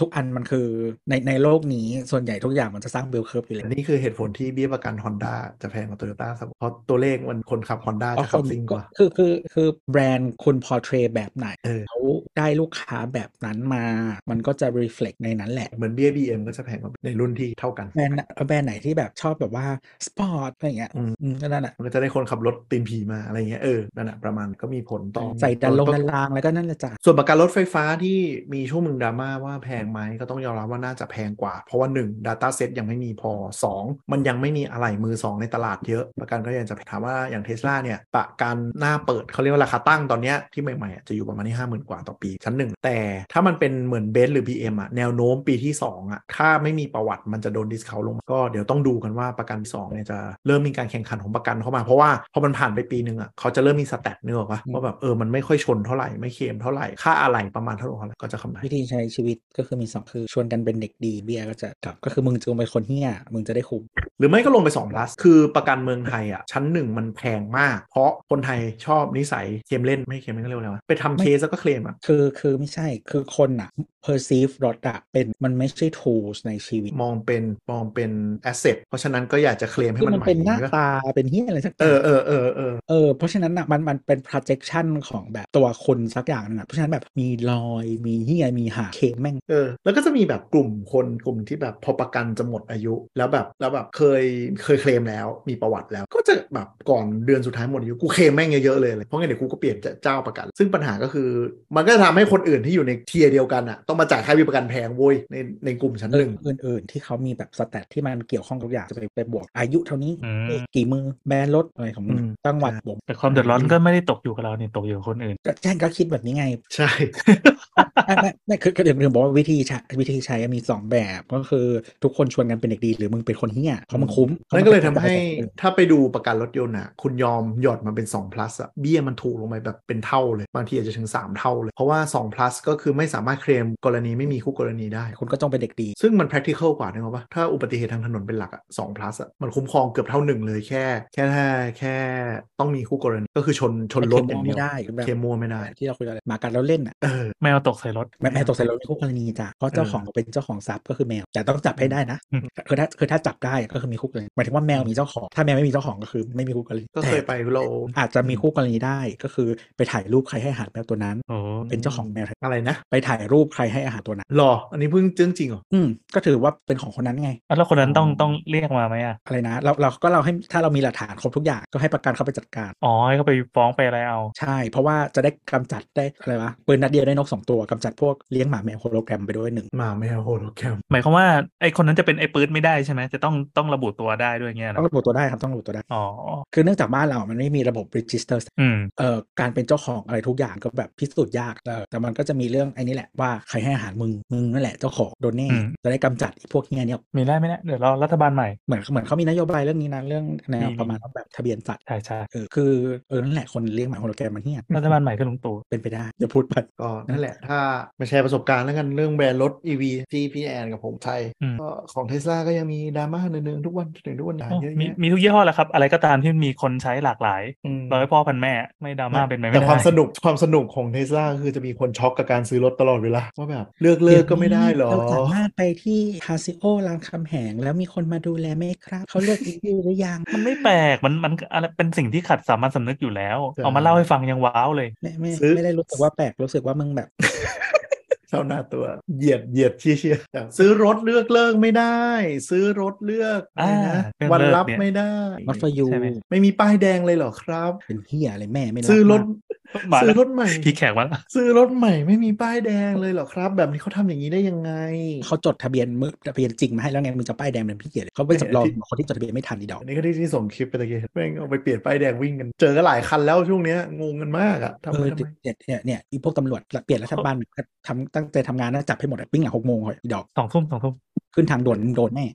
นี่ยังเสียวอยู่เลยเนี่ยยังไม่ได้ไปข่าวเนี่ย เฮียพี่แอนแม่งตลก ตลกชิบหาย ใครโดนจับ เออก็คือก็คือมันก็มีเซลล์ที่แบบประกาศนะเพราะเซลล์มันก็ย้ายศูนย์ไปย้ายศูนย์มาตอนที่บริษัทไอตัวตัว BVD มันเพิ่งไปตั้งโชว์รูมต่างๆ ของเราอ่ะได้เซลล์เฮียก็เป็นเซลล์ที่ที่ขาดความรับผิดชอบซึ่งเข้าใจว่าทุกที่มันก็คงมีแต่เราไม่เคยเจอขนาดเนี้ยประมาณนั้น ขนาดลืมจดทะเบียนให้ลูกค้ จะขายดีเกินขายดีเกิน ใช่ใช่เป็นช่วงที่ขายดีเกิน คือ ไอช่วงนั้นคือหมื่นคันระเบิดเนี่ยคือมัน เออ แม่งรับทรัพย์อย่างเดียวจนจนทิ้งลูกค้า คือก็ไม่แคร์แล้วไง ใช่ เพราะว่าค่าคอมมูลคนละเบอร์ แต่ว่าถ้าจดทะเบียนไม่ถูกต้องอ่ะมันก็เบิกไฟแนนซ์ไม่ได้แล้วเขาก็ไม่ได้คอมไฟแนนซ์นะ คือมันต้องเด๋อขนาดนั้นเลยนะเว้ย ไม่ไม่แต่คือหมายถึงนึกออกคือในเขาเรียกว่าอะไรเออคือเซลล์อ่ะมันเป็นงานที่จริง ๆ ก็นอกจากตอนแหลมต้องมีงานเอกสารอย่างเยอะเลยนะ อืมอืม เออจริงก็จริงเซลล์รถยนต์เนี่ยมันต้องเตรียมทุกอย่างให้ลูกค้าไงใช่ เออ แล้วทีเนี้ยก็คือคือมันคงไม่มีใครตั้งใจหรอกแต่ว่ามึงหลุดอย่างง่าย เพราะว่าแบบเยอะชิบหายอ่ะ อืมก็ความ ไม่ ไม่ แต่ โปรด แต่มันจะมีจุดที่แบบหลุดนิดหน่อยแล้วเข้าใจและรับได้อะ โอเคที่แอดที่แม่งแบบ แต่ก็เอออาจจะต้องดูอาจจะต้องอันนี้ด้วยนะว่าแบบ เออ เซลล์ยี่ห้อไหนก่อน อืม เพราะว่า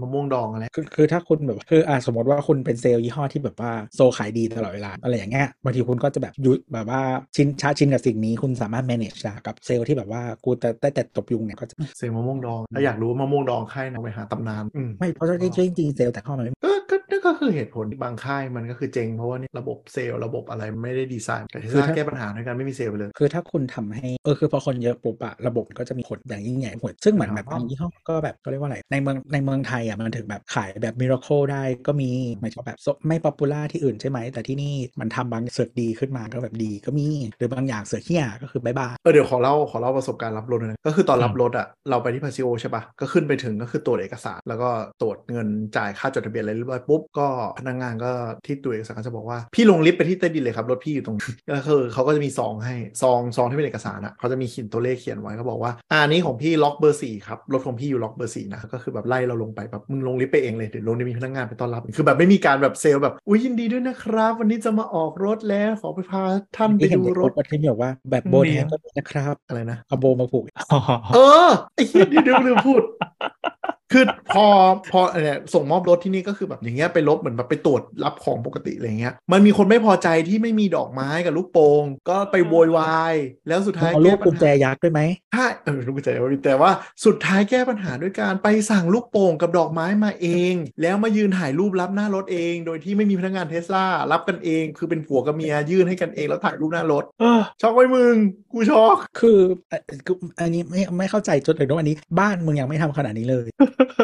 แต่รถต้องทำ ไม่ได้ไม่ได้ไม่ยอม เออ มันมีเทคนิคขับอีกอันนึงมาถามว่าเขาให้เอาพระไปเจิมรถก่อนขับได้ไหม มึงก็เอาไปสิเรื่องของมึง มึงก็นิมนต์ไปเองพาท่านไป เติมก็เรื่องของมึง มันแย่มากอ่ะ ใครจะห้ามมึง อ่ะแล้วพอพอลงลิฟต์มาใต้ดินปุ๊บ คือตรงตรงที่ศูนย์ขายอ่ะลงลิฟต์มาจะเจอลานจอดรถของที่เทสลาเขาเอาแบบเขาเอาเอาเอาเขาเรียกอะไรนะ ผนังกั้นเบาผนังเบาอ่ะมากั้นไว้เป็นแอร์แล้วก็จะเปิดเพลงแบบเพลงแบบถ้าใครเคยดู Investor Day Tesla เพลงจะเป็นแนวนั้นอะเพลงมันแบบบีท เทรนด์นิดหน่อยปุ้มปุ้มลงไปก็จะมีพนักงานรอรับเราอยู่ ก็จะมีพนักงานที่คุมคุมเทอร์มินอลหนึ่งคนแล้วก็จะแบบชี้ให้ดูอันนั้นล็อกสี่ครับล็อกห้าดูป้ายได้เลยนะครับนู่นนนั่นเสร็จปุ๊บพอเดินไปก็จะมีพนักงานอีกเลเวลหนึ่งที่ดูเหมือนเหมือนเอาซอสอะจะถือตะกร้าฟองน้ำน้ำยาฉีดยืนอยู่ประมาณ 3-4 คน หน้าที่ของเขาก็คือ ถ้าเราเดินตูดหมุนดูรถอะแล้วมีรอยอะไรอะบอกเขาเดี๋ยวเขามาเช็ดให้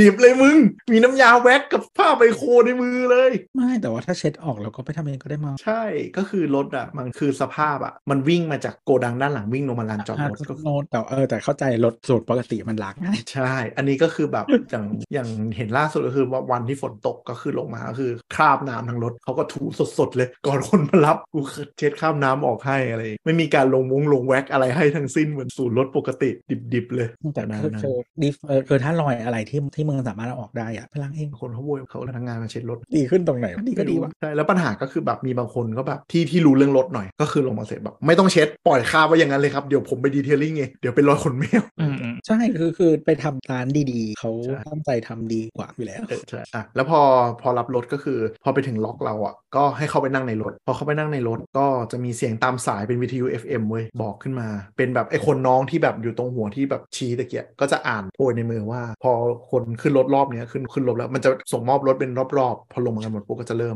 เหมือนไอโฟน เออเหมือนเออเหมือน iPhone iPhone day one อะอย่างนั้นเลยแบบรับเป็นรอบๆ เป็นแบบเข้าไปทีละแบตทีละแบต20 คน 20 คน รับรถทีละ20แล้วลงมาเสร็จแล้วพอเสียงวิทยุ FM ก็จะดังบอกว่า ขอบคุณทุกท่านที่ซื้อรถเทสลาจากเราจะเป็นสคริปต์แบบแบบไทยที่แปลมาจากอังกฤษทื่อๆนี่หรอ อ่าร ถของท่าน แต่แบบไม่ใช้สมองกด เออขณะนี้กำลังเปิดระบบวิทยุ FM เพื่อจะเป็นการสอนการใช้งานครั้งแรกของท่าน โปรดเอื้อมมือของท่านจับที่พวงมาลัย มีปุ่มสครอลด้านขวาและด้านซ้ายเข้าไปเรื่อยเลยตลกดีก็คือแบบท่านจะขับขับรถของท่าน ในขณะนี้มีการ์ดอยู่ในเอ่อมีการ์ดรถอยู่ในคอนโซลกลางของท่านให้ทำการเปิดเพื่อดึงเขาก็อ่านเลยไปเลยเวลาออกก็คือแบบพอจบก็บอกว่าอ่าการสอนของเราได้จบลงแล้ว ท่านสามารถเข้าอ่าอ่าเข้าเกียร์เดินหน้าและขับออกไปได้ทันแล้วก็ปล่อยแค่นั้นไม่มีการ congratulation หรือเข้าเกียร์ดีแล้วขับออกลานจะไป เป็นการส่งมอบรถที่แบบสุดตีนอะ ซึ่งเราอยากได้แบบนั้นนะ ถ้าไม่เคย เออ อ อ ยู่ในวัฒนธรรมรถไทยแลนด์มาก่อน ใช่ ถ้าคนรุ่นใหม่ก็แฮปปี้ก็คือหลายคนก็บอกแฮปปี้เหมือนกันเพราะว่าบางคนอ่ะเกลียดมานั่งคุยเจาะแจ๊กับเซลล์ โอ้ยลำคาญมาก ใช่แล้วก็ส่วนหนึ่งก็คือแบบบางคนบอกว่าซื้อแบบ อะไรนะคะอะไรนะคะตะกี้ยังบอกชอบเซลล์อยู่เลย ชอบตรงไหนวะ ก็คุณบอกว่าชอบระบบการขายแบบเดิมไม่ต้องปรับตัวไง คือละอืมแยกระหว่างเรากับเจ้าของรถก่อน อ๋อ เจ้าของเงินเจ้า อ๋อโอเคโอเคโอเค อาจจะชอบคนละอย่างกัน แต่แต่แต่แต่เราก็มีความเห็นตรงกันว่าเราถือไอ้โบแดงนี่มาถ่ายทำไมวะ น้องคณะเป็นผู้ชายกันนะ เออเออจริง เออแต่ก็คือแต่ก็คือคือบางคนในในเทสลาเขาก็แฮปปี้ว่าแบบ ผมรู้ว่าผมได้เท่านี้แล้วได้ดอกเบี้ยเท่าเนี้ยก็จบไม่ต้องมานั่งแบบวัดกันว่าเซลล์จะกักของแถมอะไรกูไหมหรือไม่ลดไหมหรืออะไรอย่างเงี้ย อ่าฮะ คนก็แฮปปี้ไม่ต้องมานั่งจอดใจ คือจริงๆ ส่วนหนึ่งที่มันเป็นระบบการที่อเมริกาทุกรัฐมันจะมีสมาคมพวก ดีลเลอร์ แล้วหลายๆที่มันเป็นธุรกิจยิ่งใหญ่ยิ่งใหญ่ยิ่งใหญ่มากมันประเทศเป็นประเทศสังคมรถยนต์อะก็ส่วนฉะนั้นคนนะมันก็จะแบบซื้อรถกัน แล้วก็จริงๆก็อาจจะไม่ต่างจากเมืองไทยมากนะคือคุณน่าจะเห็นว่าแบบต่างจังหวัดอะมันจะชาร์จกรุงเทพมันไม่ค่อยชาร์จเพราะว่าพวกมากรายมากรายมากแบรนด์ก็ได้แต่ว่าต่างจังหวัดบางทีคุณไปตรงโซนที่มันจะมีอ่าดีลเลอร์รถยนต์อะสมมติเรียงกันสามโชว์รูม อืม ดูชื่อบริษัทเดียวก็คือแบบอเมริกาก็เป็นแบบแบบเจ้าใหญ่ ในเมืองอ่ะหมายถึงว่าแบบธุรกิจเป็นเจ้าของธุรกิจในเมืองนี้นะกูมีดีลเลอร์ฟอร์ดดีลเลอร์คริสเลอร์ดีลเลอร์อะไรเงี้ยเมอร์คิวรี่อะไรเงี้ยเงี้ยนะ คือคนเป็นดีลเลอร์รถได้เนี่ยต้องเป็นคนที่มีทุนหนา เพราะมันต้อง อืม ซื้อไปเอาเงินไปค้ำเอาสต็อกรถออกมามันก็จะได้เป็นคนมีตังค์ทีนี้ปัญหาก็คือระบบดีลเลอร์ในอเมริกาหรือเลยในหลายประเทศเนี่ยสมมติอ่าราคาที่เหมาะสมของรถคันนั้นละกันค่ายรถเปิดตัวมาสมมติล้านบาทอ่ะสามสามหมื่นเหรียญเปิดตัวมาละขายที่สามหมื่นเหรียญดีลเลอร์อเมริกาจะตั้งราคาเท่าไหร่ก็ได้ ถ้าดีมานเยอะหมายถึงว่าถ้าสมมติเฮ้ยโหเปิดมารุ่นท็อปฮิตเลยยอดจองกำลังคนติดต่อปุ๊บแม่งตั้งสามหมื่นแปดหน้าตาเฉยเลย ไม่ได้มีมาตรฐาน ไม่มีแค่ เอาแล้วเวลาเวลาเขาโปรโมท p r i c e นะก็เป็น suggest price ใช่ MSRP More Success Retail Price ก็คือให้รถอ่ะแนะนำให้ขายเท่านี้ เพราะฉะนั้นไอ้ดีลเลอร์ได้ราคาทุนไปเท่าไหร่เขาก็ไม่บอกกัน ก็คือประมาณว่ากูจะให้ตัวแทนกูขายเท่านี้ แต่ปัญหาคือ แปลกว่ะ ดีเออดีลเลอร์ในอเมริกาคือถ้ารุ่นไหนป๊อปปูล่าฮิตปุ๊บ แม่งฟันโขกราคาเลย คือคือเมืองไทยอาจจะไม่ extreme ขนาดนั้น แต่ว่าคุณเคยไหมอะแบบว่าขับ ของ รถ แถม สามจังหวัดเพื่อไปเอาสูตรนี้อะ อ่าอ่าอ่ามีมีมี ใช่ คือในในเมืองไทยอ่ะมันจะไม่มีใครกล้าขายเกินราคาเปิดตัว เพราะว่ามัน อ่า คงไม่มีใครซื้อแน่นอนนึกออกไหมแต่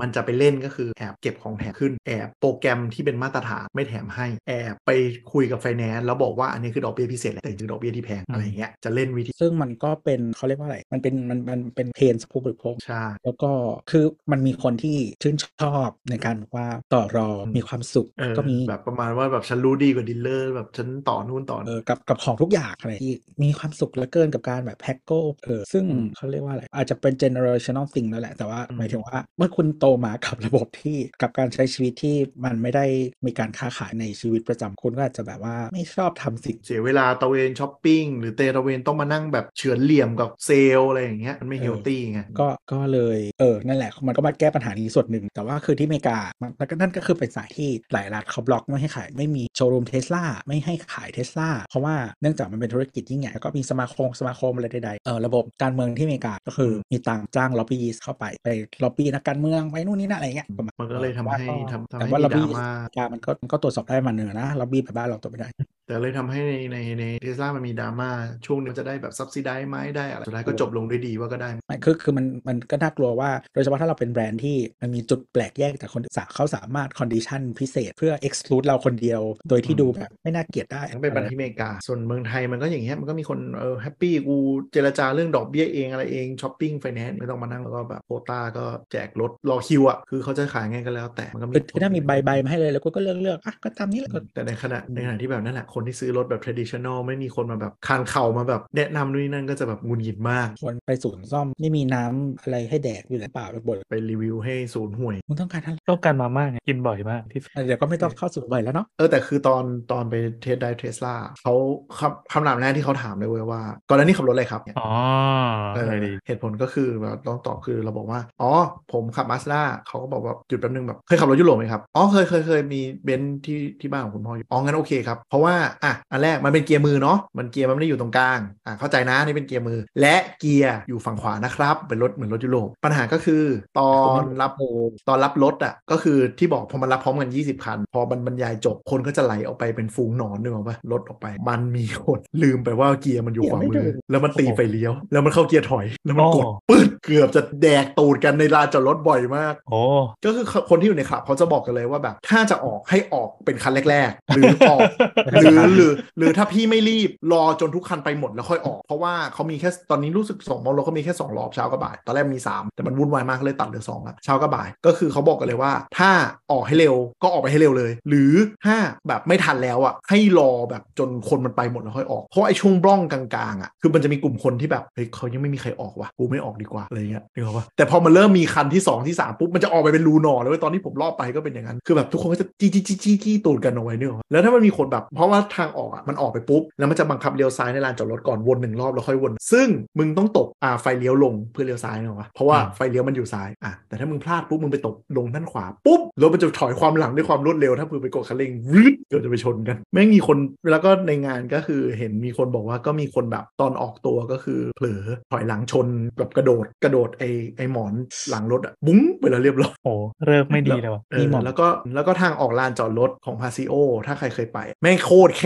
บ แล้วนึกออกปะบางคนก็คือขับรถอีโคคาร์มาก่อนแล้วโดดมาขับเทสลาไม่เคยขับรถไซส์นี้มาก่อน ก็ฝากรอยจูบฝากรอยขูดทางจอดรถตั้งแต่ออกไปเลย วงเลี้ยวไม่เท่ากัน ใช่นั่นแหละก็เลยมีคนแนะนำว่าแบบตอนถ้าใครยังไม่ชินนะครับ ไม่มั่นใจโดยเฉพาะคนที่ไม่เคยขับวันเพดลอ่ะให้ขับวนในลานจอดรถจนชินก่อนแล้วค่อยออกอย่าเพิ่งรีบออก ไม่งเหมือนโรงเรียนอนุบาล เออ เพราะฉะนั้นแบบตอนที่ผมไปรับอ่ะก็จะมีกลุ่มคนที่ไม่มั่นใจอ่ะเป็นเทสลาวนเล่นอยู่ในลานจอดรถพาซิโอเป็นกองทัพ อืม เออไม่กล้าออกกันดูแล้วก็มีความบันเทิง หลายคนก็คือเหมือนได้ของเล่นใหม่ก็คนก็จะด่าเรื่องปรับสร้างคน ถ้ามันออก ใช่เฮียมากจริง มันโดนด่า ๆนั่นแหละก็โอเคถ้า แล้วย่ง ขับมาเดือนก ใด ว่า โดนด่าเลยอืม ก็ขับร้านเดินกว่าก็แฮปปี้ดี แล้วก็ตอนนี้ก็คือกระแส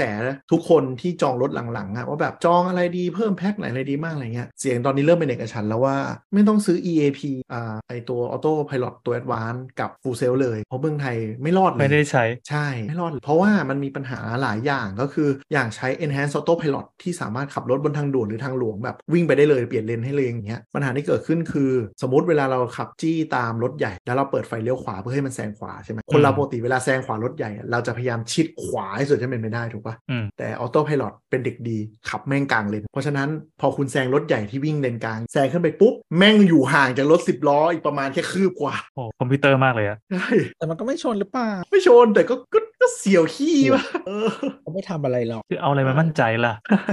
คนอ่ะไม่ไม่มั่นใจก็อย่าซื้อ คือหลายคนก็บอกว่าให้ไปเอาออก แล้วก็ถ้าจะซื้อจริง ๆ อ่ะ ไปซื้อผ่านบัตรเครดิตได้ ติดต่อแอดมินเทสลาผ่านเซอร์วิสแล้วก็ให้เขาชาร์จว่าเป็นบัตรเครดิตได้หนึ่งได้แต้มด้วยสองไปทำผ่อนกับบัตรได้ด้วย แต่อันนั้นมันไปกับไฟแนนซ์ อ่าใช่ถ้าคนเลือกติดรถอ่ะมันจะชาร์จเข้าไฟแนนซ์แล้วคุณโดนดอกเบี้ยไงเยอะแต่ถ้าคุณมาขอชาร์จที่หลังมันก็จ่ายพันมักว่าน ได้ ไม่กิน แสนหนึ่งแสนสี่ก็ก็คิดว่าแต่แต่เทสลาเนี่ยถ้าใครไม่รีบอ่ะเรามั่นใจมากว่าปลายปีนี้มีลดราคา เพราะว่าตอนเนี้ยโมเดล 3 เริ่มมีลดสต็อกแล้วแบบไปสามารถช้อปปิ้งในเว็บได้ว่าแบบจะเอาคันไหนได้เลยมีของแบบเลือกได้เลย แล้วก็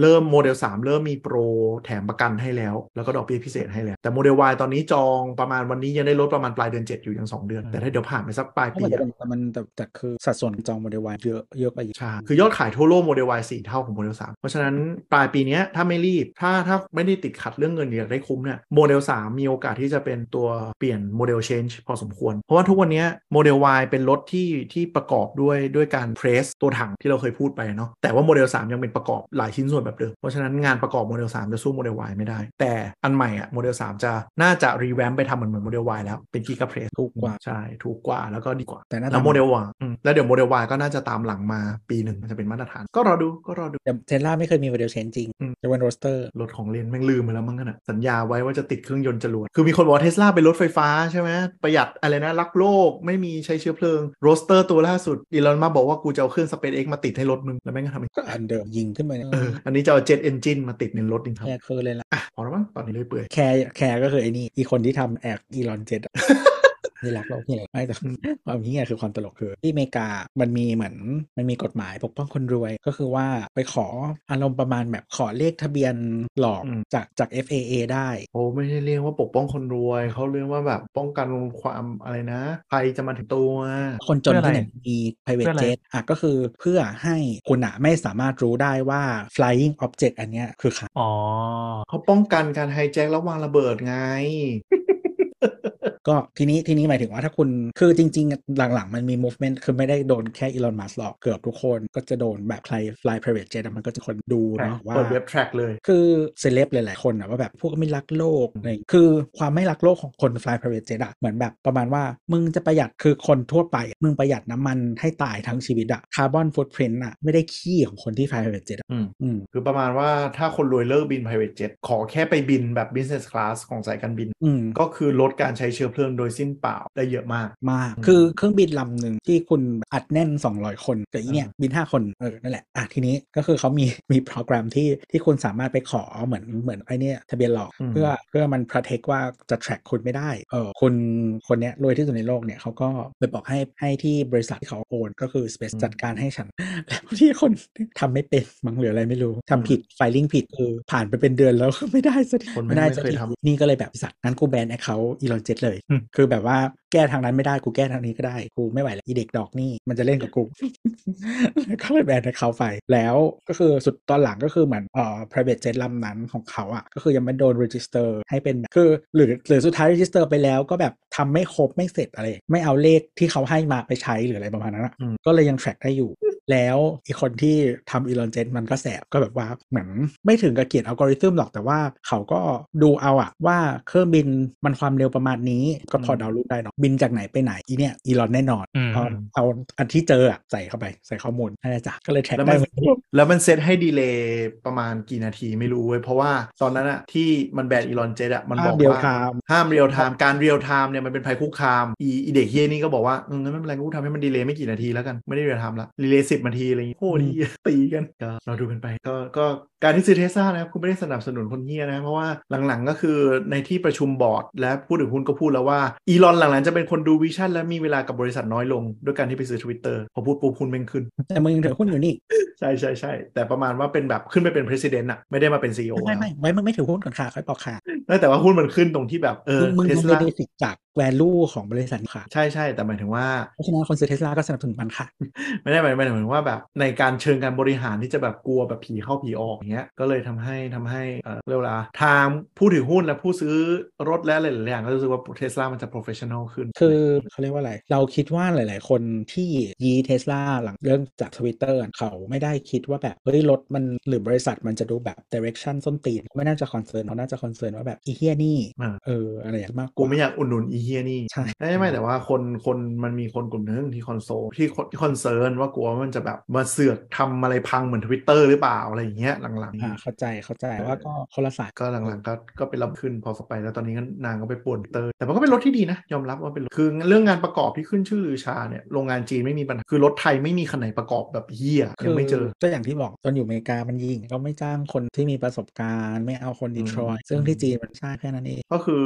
อีลอนไว้ใจเอ่อผู้บริหารโรงงานกล้ามาก ก็คือดึงขึ้นตอนนี้ขึ้นมามาคุมโปรดักชันโลกแล้ว คือถ้าคือถ้ามึงแบบเขาเรียกว่าอะไร คือถ้าเอาคนมาจากดีทรอยตั้งแต่ที่อเมริกา มันก็จะไม่มีต้นตีนอะไรที่มันต้องมานั่งนอนในรถ ก็เขาไม่อยากได้คนในออโต้อินดัสทรีเขาต้องเปลี่ยนวิธีการคิดผลิตรถไง ก็ก็ก็ก็ตามนั้นก็ได้ผลตามนั้น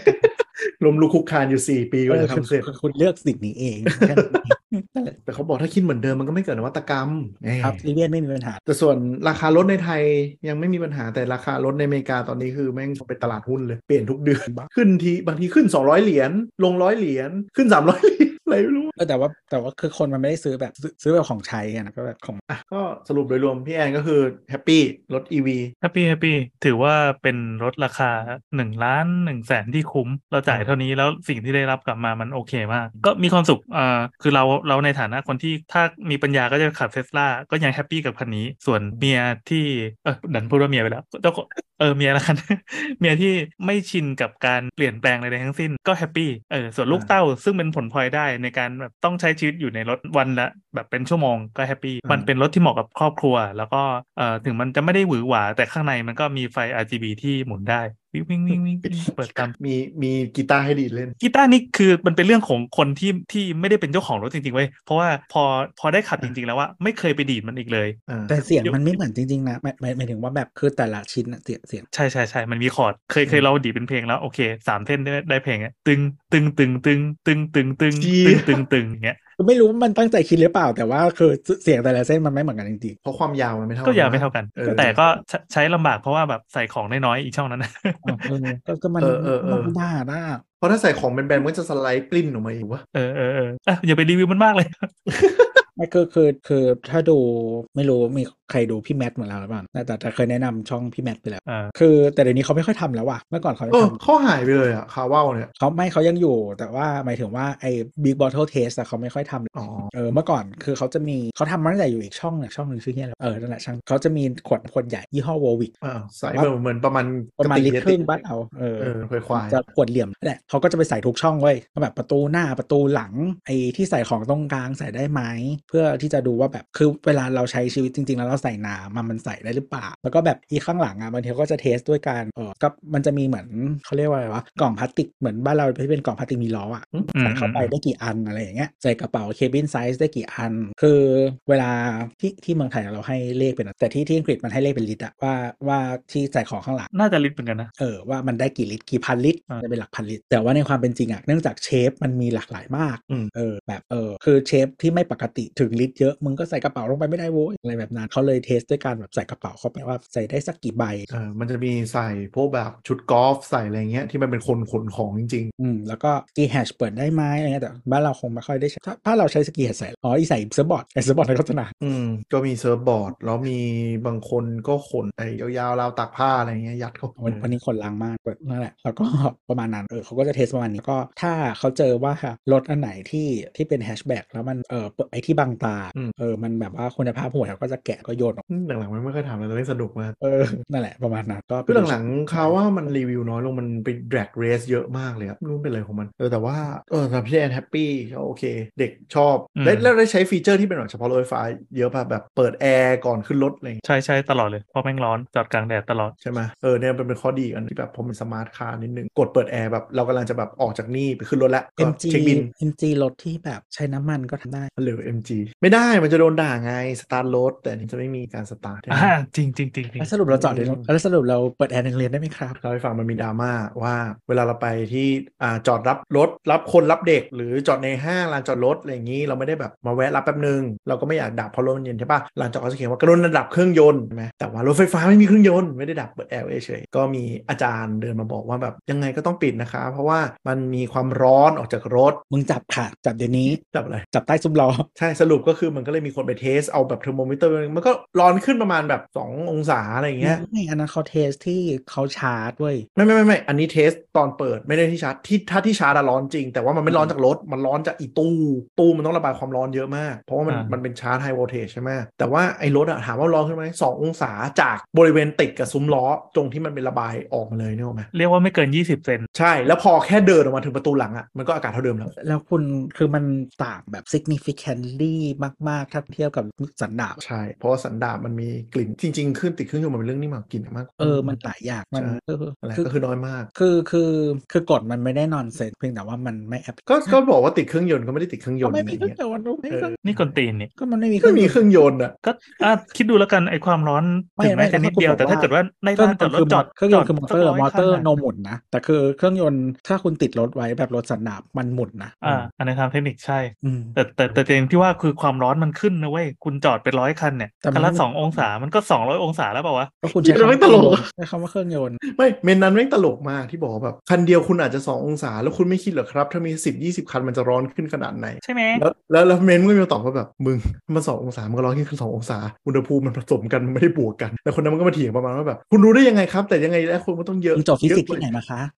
คือมันตลกตรงที่แบบมันต้องเยอะขึ้นกว่าอยู่แล้วสิครับด้วยนั่นเลยเว้ย เคยเรียนมอต้นไหมคะ ใช่แล้วคนก็บอกว่าแบบถ้าคุณเอาน้ำต้มร้อนเดือดร้อนหนึ่งองศาสามหม้อมาเทรวมกันมันจะเป็นสามร้อยองศาไหมครับขำเยี่ยทะเลาะกันที่อะไรกันไม่รู้ วิทยาศาสตร์มอต้น เออ เป็นผมก็ได้ เออดังนั้นก็ เรียนโรงเรียนที่ไหนจะไปเผาทิ้ง แต่มันมีเยอะจริงๆ ก็คืออย่างเราอ่ะใช้รถ EV ในการแบบสมมติจะแบบโฉบรับแฟนอะไรอย่างเงี้ยนึกออกไหมแฟนกินข้าวกับเพื่อน แล้วเดี๋ยวเออเราโฉบไปรับ เราก็ขี้เกียจจะลงไปนึกออกปะกูก็แบบกูก็อ่ะงั้นเดี๋ยวมาที่รถกูก็ ไม่ไม่ เปิด ไม่ แอร์ ไม่ไม่ควรไปรับ โอ้โหอะไรวะ คุณแม่ง อ่าแต่แต่ไอ้ เปลือง นิสัยนั่ง พลังงาน แช่ในรถ ไปใช้ นี่เป็นนิสัยนั่งแช่ในรถเป็นนิสัยใหม่จริงๆเมื่อก่อน อืม ไม่เคย เพราะเมื่อก่อนอะแบบมันไม่อยากติดรถเราก็ต้องไปหาแบบเดิน 5 นาทีก็ต้องไปหาที่นั่งอะไรเงี้ยมันบางที ใช่ มันนั่งหงุนงิดนะเดินจากลานจอดรถไปที่ห้าง ไม่ไม่ อันนี้ก็ ห้า คือ ห้านาทีอ่ะแล้วมึงต้องนั่งอ่ะคือมึงอ้วน ไม่ใช่ คือมันไม่มีอะไรทำไม่ได้เหนื่อยจนต้องนั่ง เดินวนเฉยๆได้เดินวนเฉย คือบางทีมันก็ต้องแบบเดินไปเดินมาเรื่อยๆ ไม่มีจุดหมายอะไรเงี้ยบางทีเราจะหาที่นั่งถ่ายมือถือนึกออกปะมันไม่มีไงแล้วก็แบบกูนั่งถ่ายมือถือในรถก็ได้อะไรเงี้ยแบบเปิดแอร์ได้แล้วอะไรอย่างเงี้ย นั่งดูหนังได้ถ้าหยุดรถหยุดรถ เอออะไรอย่างเงี้ยดูในฟงเน็ตฟิกดูไปอะไรก็เออรู้สึก แล้วถ้าเราเราถ้าเราเล่นถ้าสมมติเราเล่นเกมขับรถต้นในรถแล้วมันมีคนมาขอ แล้วมีคนเลยนะ มีคนมาขอแบบนกออกปะเล่นเกมขับรถที่มันแบบว่าหมุนพวงมาลัยจริง เฮ้ยเสียงยางแม่งดังมาก เรากดเล่นแล้วแล้วโอเคกูไม่ทำแล้วแล้วยางมันน่าจะเสียโดยไม่มีโดยไม่โดยไม่มีความจำเป็นเลยไม่เล่นแล้วเล่นเกมแต่เออพฤติกรรมนั่งรอในรถแบบสตาร์ททิ้งไว้อะไรเงี้ยเออสตาร์ทติดแอร์ทิ้งไว้ มันแค่เปิดแอร์จ้ะมันไม่มีสตาร์ทอะไร ได้ เปิดรถเปิดรถ คือรถมันยังไม่มีปุ่มสตาร์ท จริงๆเทสลา อืม มันมันมันมีสตาร์ทนะ คือหมายถึงว่าก็อย่าง BYD หรือไม่เออไม่มีใช่ไหม ของเรามีคำว่าสตาร์ทเลย เออของพี่แอนต้องกดก่อนใช่ปะ ใช่ใช่ใช่ เออแต่ของเทสลาจริงๆอ่ะมันมีปุ่มสตาร์ทเว้ยคือการเหยียบเบรกครั้งแรกคือสตาร์ท อ๋อ เออมันเหมือนการสตาร์ทเลยเพราะว่าไอ้ไฟหน้าปัดมันจะขึ้นพรึบเช็คทุกอันก่อน แล้วก็เข้าโหมด drive เข้าเกียร์ได้ คือมันกลายเป็นมามันคือพูดง่ายๆเอาปุ่มพุทสตาร์ทไปอยู่ตรงตีนการเหยียบเบรกครั้งแรกเป็นพุทสตาร์ท มันลดอะไรที่ที่ที่เป็นขั้นตอนฟุ่มเฟือยออกหมด อืม มันมันมีไอ้เครื่องน้ำหนักในรถด้วยไม่ใช่เหรอ ไอไอเทสลา อืม ใช่ใช่ใช่มีเบรกเซนเซอร์แต่ว่าหลักๆ คือต้องเหยียบเบรกเพื่อสตาร์ทรอบแรก แล้วมันเป็นไปได้ไหมที่มันจะบอก มันแน่น่าจะเกินเลเวลหนึ่ง อ๋อ เทสลามีอันหนึ่ง มันควรจะทำได้นะเซนเซอร์มัน เออ แค่มันไม่ มี ได้เอาท เทสลามีอันหนึ่งที่คนด่าเยอะมากก็คือมันเป็นระบบแบบอเมริกาก็คือไฟเตือนเบลด้านหลังดังด้วย คนนั่งหลังต้องคาดเบลด้วย ไม่งั้นจะดัง อ้าวของเราก็ดังดังเหมือนกัน อ้าวเหรอ เดี๋ยวนี้เป็นยังไงแล้วเหรอทางหลัง เออ เออ ำแต่เคยเห็นเออแต่แต่ไม่ยังไม่เคยเจอรถที่ดังเคยเจอที่รถที่เตือนแต่ไม่ได้ดัง อ๋ออันนี้ดังดังดัง ดัง เหมือน แบบ ไม่คาดเลยหรือเป็นเซฟตี้รถใหม่ๆแล้ววะบังคับให้เป็น 4 จุดไม่รู้ ไม่รู้ อ๋อได้ รถญี่ปุ่นบางอันยังให้เข็มขัดไม่ครบเลย ตรงกลางไม่มีนะกลางด้านหลังไม่มี แต่มึงบอกนั่งได้ห้าคนนะ เออจริงๆมันเป็นรถรถต่ำเจ็ดที่นั่งรถห้า แล้ว ที่นั่ง แล้วแล้วแล้วไม่มีแค่ไม่พอนะ บอกว่าทั้งได้ห้าคนใช่ไหมแต่ไม่มีไม่มีถุงลมส้นตีนอะไรข้างหลังเลยนะ อืมก็กฎหมายบ้านเรามาขังลงลงคู่นะบังคับแค่คนขับด้วยมั้งคู่หน้ามันแค่ออปชั่น คือแบบเหมือนรถอ่ะเลื่อนรุ่นขึ้นมาหน่อยมีม่านนะคะเฉพาะคนขับ ขอเสริมมุมมุมเทสลาหน่อยที่มีคนบอกว่า นี่ไม่จบ ห เลยะลังคาวเนี่ย เออขอนิดนึงไหนๆจบแล้วมีสอง อ่ะ เรื่อง ไอ้หลังคากระจกอะที่มีคนบอกว่าร้อนเอาอยู่ไหมคำตอบก็คือ ถ้าไม่ติดฟิล์มร้อนเอาเรื่องอยู่เหมือนกันช่วงแดด50องศาก็คือรู้สึกได้ว่าร้อน นี่คือติดฟิล์มไปเท่าไหร่ข้างบน อันนี้ติดฟิล์มติดฟิล์ม 40 ด้านบน แต่ว่ากระจกเดิมอะมันน่าจะประมาณ สี่สิบไม่ร้อนหรอก ไม่ไม่ไม่คือคืออย่างงี้คือกระจกเดิมอ่ะมันน่าจะสักประมาณ 70 เลย แล้วเราเพิ่ม 40 เข้าไปอีก มันก็มืดระดับหนึ่งแต่แต่ยังเห็นวิวเห็นแสงอยู่ แต่คนไทยหลายคนหลายคนไปติด 80 จนแบบเป็นหลังคาดำสนิทไปเลยอย่างเงี้ย อืม เราติด 40 ถามว่า เอาอยู่ไหม เราถ้าเป็นคนขี้ร้อนอะเอาไม่อยู่ แต่สำหรับเราอะเปิดแอร์20 แล้วขับกลางวันแดดเปรี้ยงๆ ได้อยู่ไม่ ก็ไม่ แย่ มี แต่ อุปกรณ์เสริม เออก็ติดก็ติดม่านติดอะไรไปก็ได้ มันมีม่านแบบม่านแบบไฮโซเลยติดแล้วรูดได้หรืออะไรเงี้ยก็มีหรือว่าเป็นแค่แบบที่แปะๆกระจกแล้วเสียบเข้าไปก็ช่วยได้ละ น่าเกลียดมากโรตัสมากอันนั้น ก็ใช้ตอนแบบจอดกลางแดดอะไรอย่างเงี้ย อ่าใช่ หรือว่าแบบรู้ว่าแบบช่วงนั้นแดด ไอ้โห จะจับถามว่ามันอยู่ได้ไหมมันอยู่คือสิ่งอย่างถ้าเราเปิดแอร์20 แหม เราเปิด ทำทำมาน่าเกลียดที่บางแดดใส่ฟงใส่ไฟอะไรไม่น่าเกลียด เปิดแอร์ยี่สิบอ่าพัดลมเต็มอย่างเงี้ย ก็คือเวลาขับไปก็รู้สึกว่าโอเค แต่ถ้าแบบสมมติเราเงยหน้าขึ้นไปมอง จะรู้สึกไอร้อนแผ่เข้าหน้าแล้ว ก็คือหัวล้าน เออ มันก็มีคนบอกว่าไอ้เหี้ยหัวจะล้านไหมอะไรก็ก็ไม่รู้เหมือนกัน มันยิงเลเซอร์ใส่รูขุมขน เออแล้วหัวล้านขึ้นในชีวิตตอนนั้นโอเค อีกอันที่สองที่ชอบก็คือแบบไอ้มันจุของได้เยอะดีมาก อ่า ๆแม่งโคตรใหญ่รถแม่งใหญ่ไม่มีอะไรแหละที่ตอนนี้ที่ขับมาโซฟาเดือนกว่าก็แฮปไว้เดี๋ยวเพิ่มเล่าเพิ่มเติม ซึ่งจริงๆอะของเทสลามันเป็นแฮชไกลๆทุกรุ่นแหละเพราะว่าตั้งแต่ S แล้ว อืมมันจะเป็นกระจกลาด ก็คือตั้งใจที่ตอนนั้นอีลอนมีลูก 7 คนพอดีนั่งได้ ไม่มีละ ตั้งใจใส่ลูกครบพอดี อ่ะก็ถ้ามีท่านผู้ฟังคนไหนนะครับ มีคำถามที่อยากรู้อยากรู้ฟังตอนนี้แล้วมีถามก็ฝากถามเข้ามาได้เผื่อถ้ามีคำถามเยอะพอเดี๋ยวอาจจะจัดเป็น Q&A สักตอนมาตอบคำถามแม่งเลยแล้วกันที่อยากคีคอนตอน วิใช่ครับมีอะไรก็อยากถามอะไรมานี้ก็เดี๋ยวเผื่อตอบได้นะครับ หรือว่าถ้ามีคำปรึกษาเรื่องรถ EV อะไรใจก็มาฝากกันจ้ะ จ้ะ วันฝากนี้ได้ ตอนนี้อ่ะก็ตอนนี้ลากันไปก่อนครับไปพบกันใหม่โอกาสสวัสดีครับ เย่เย่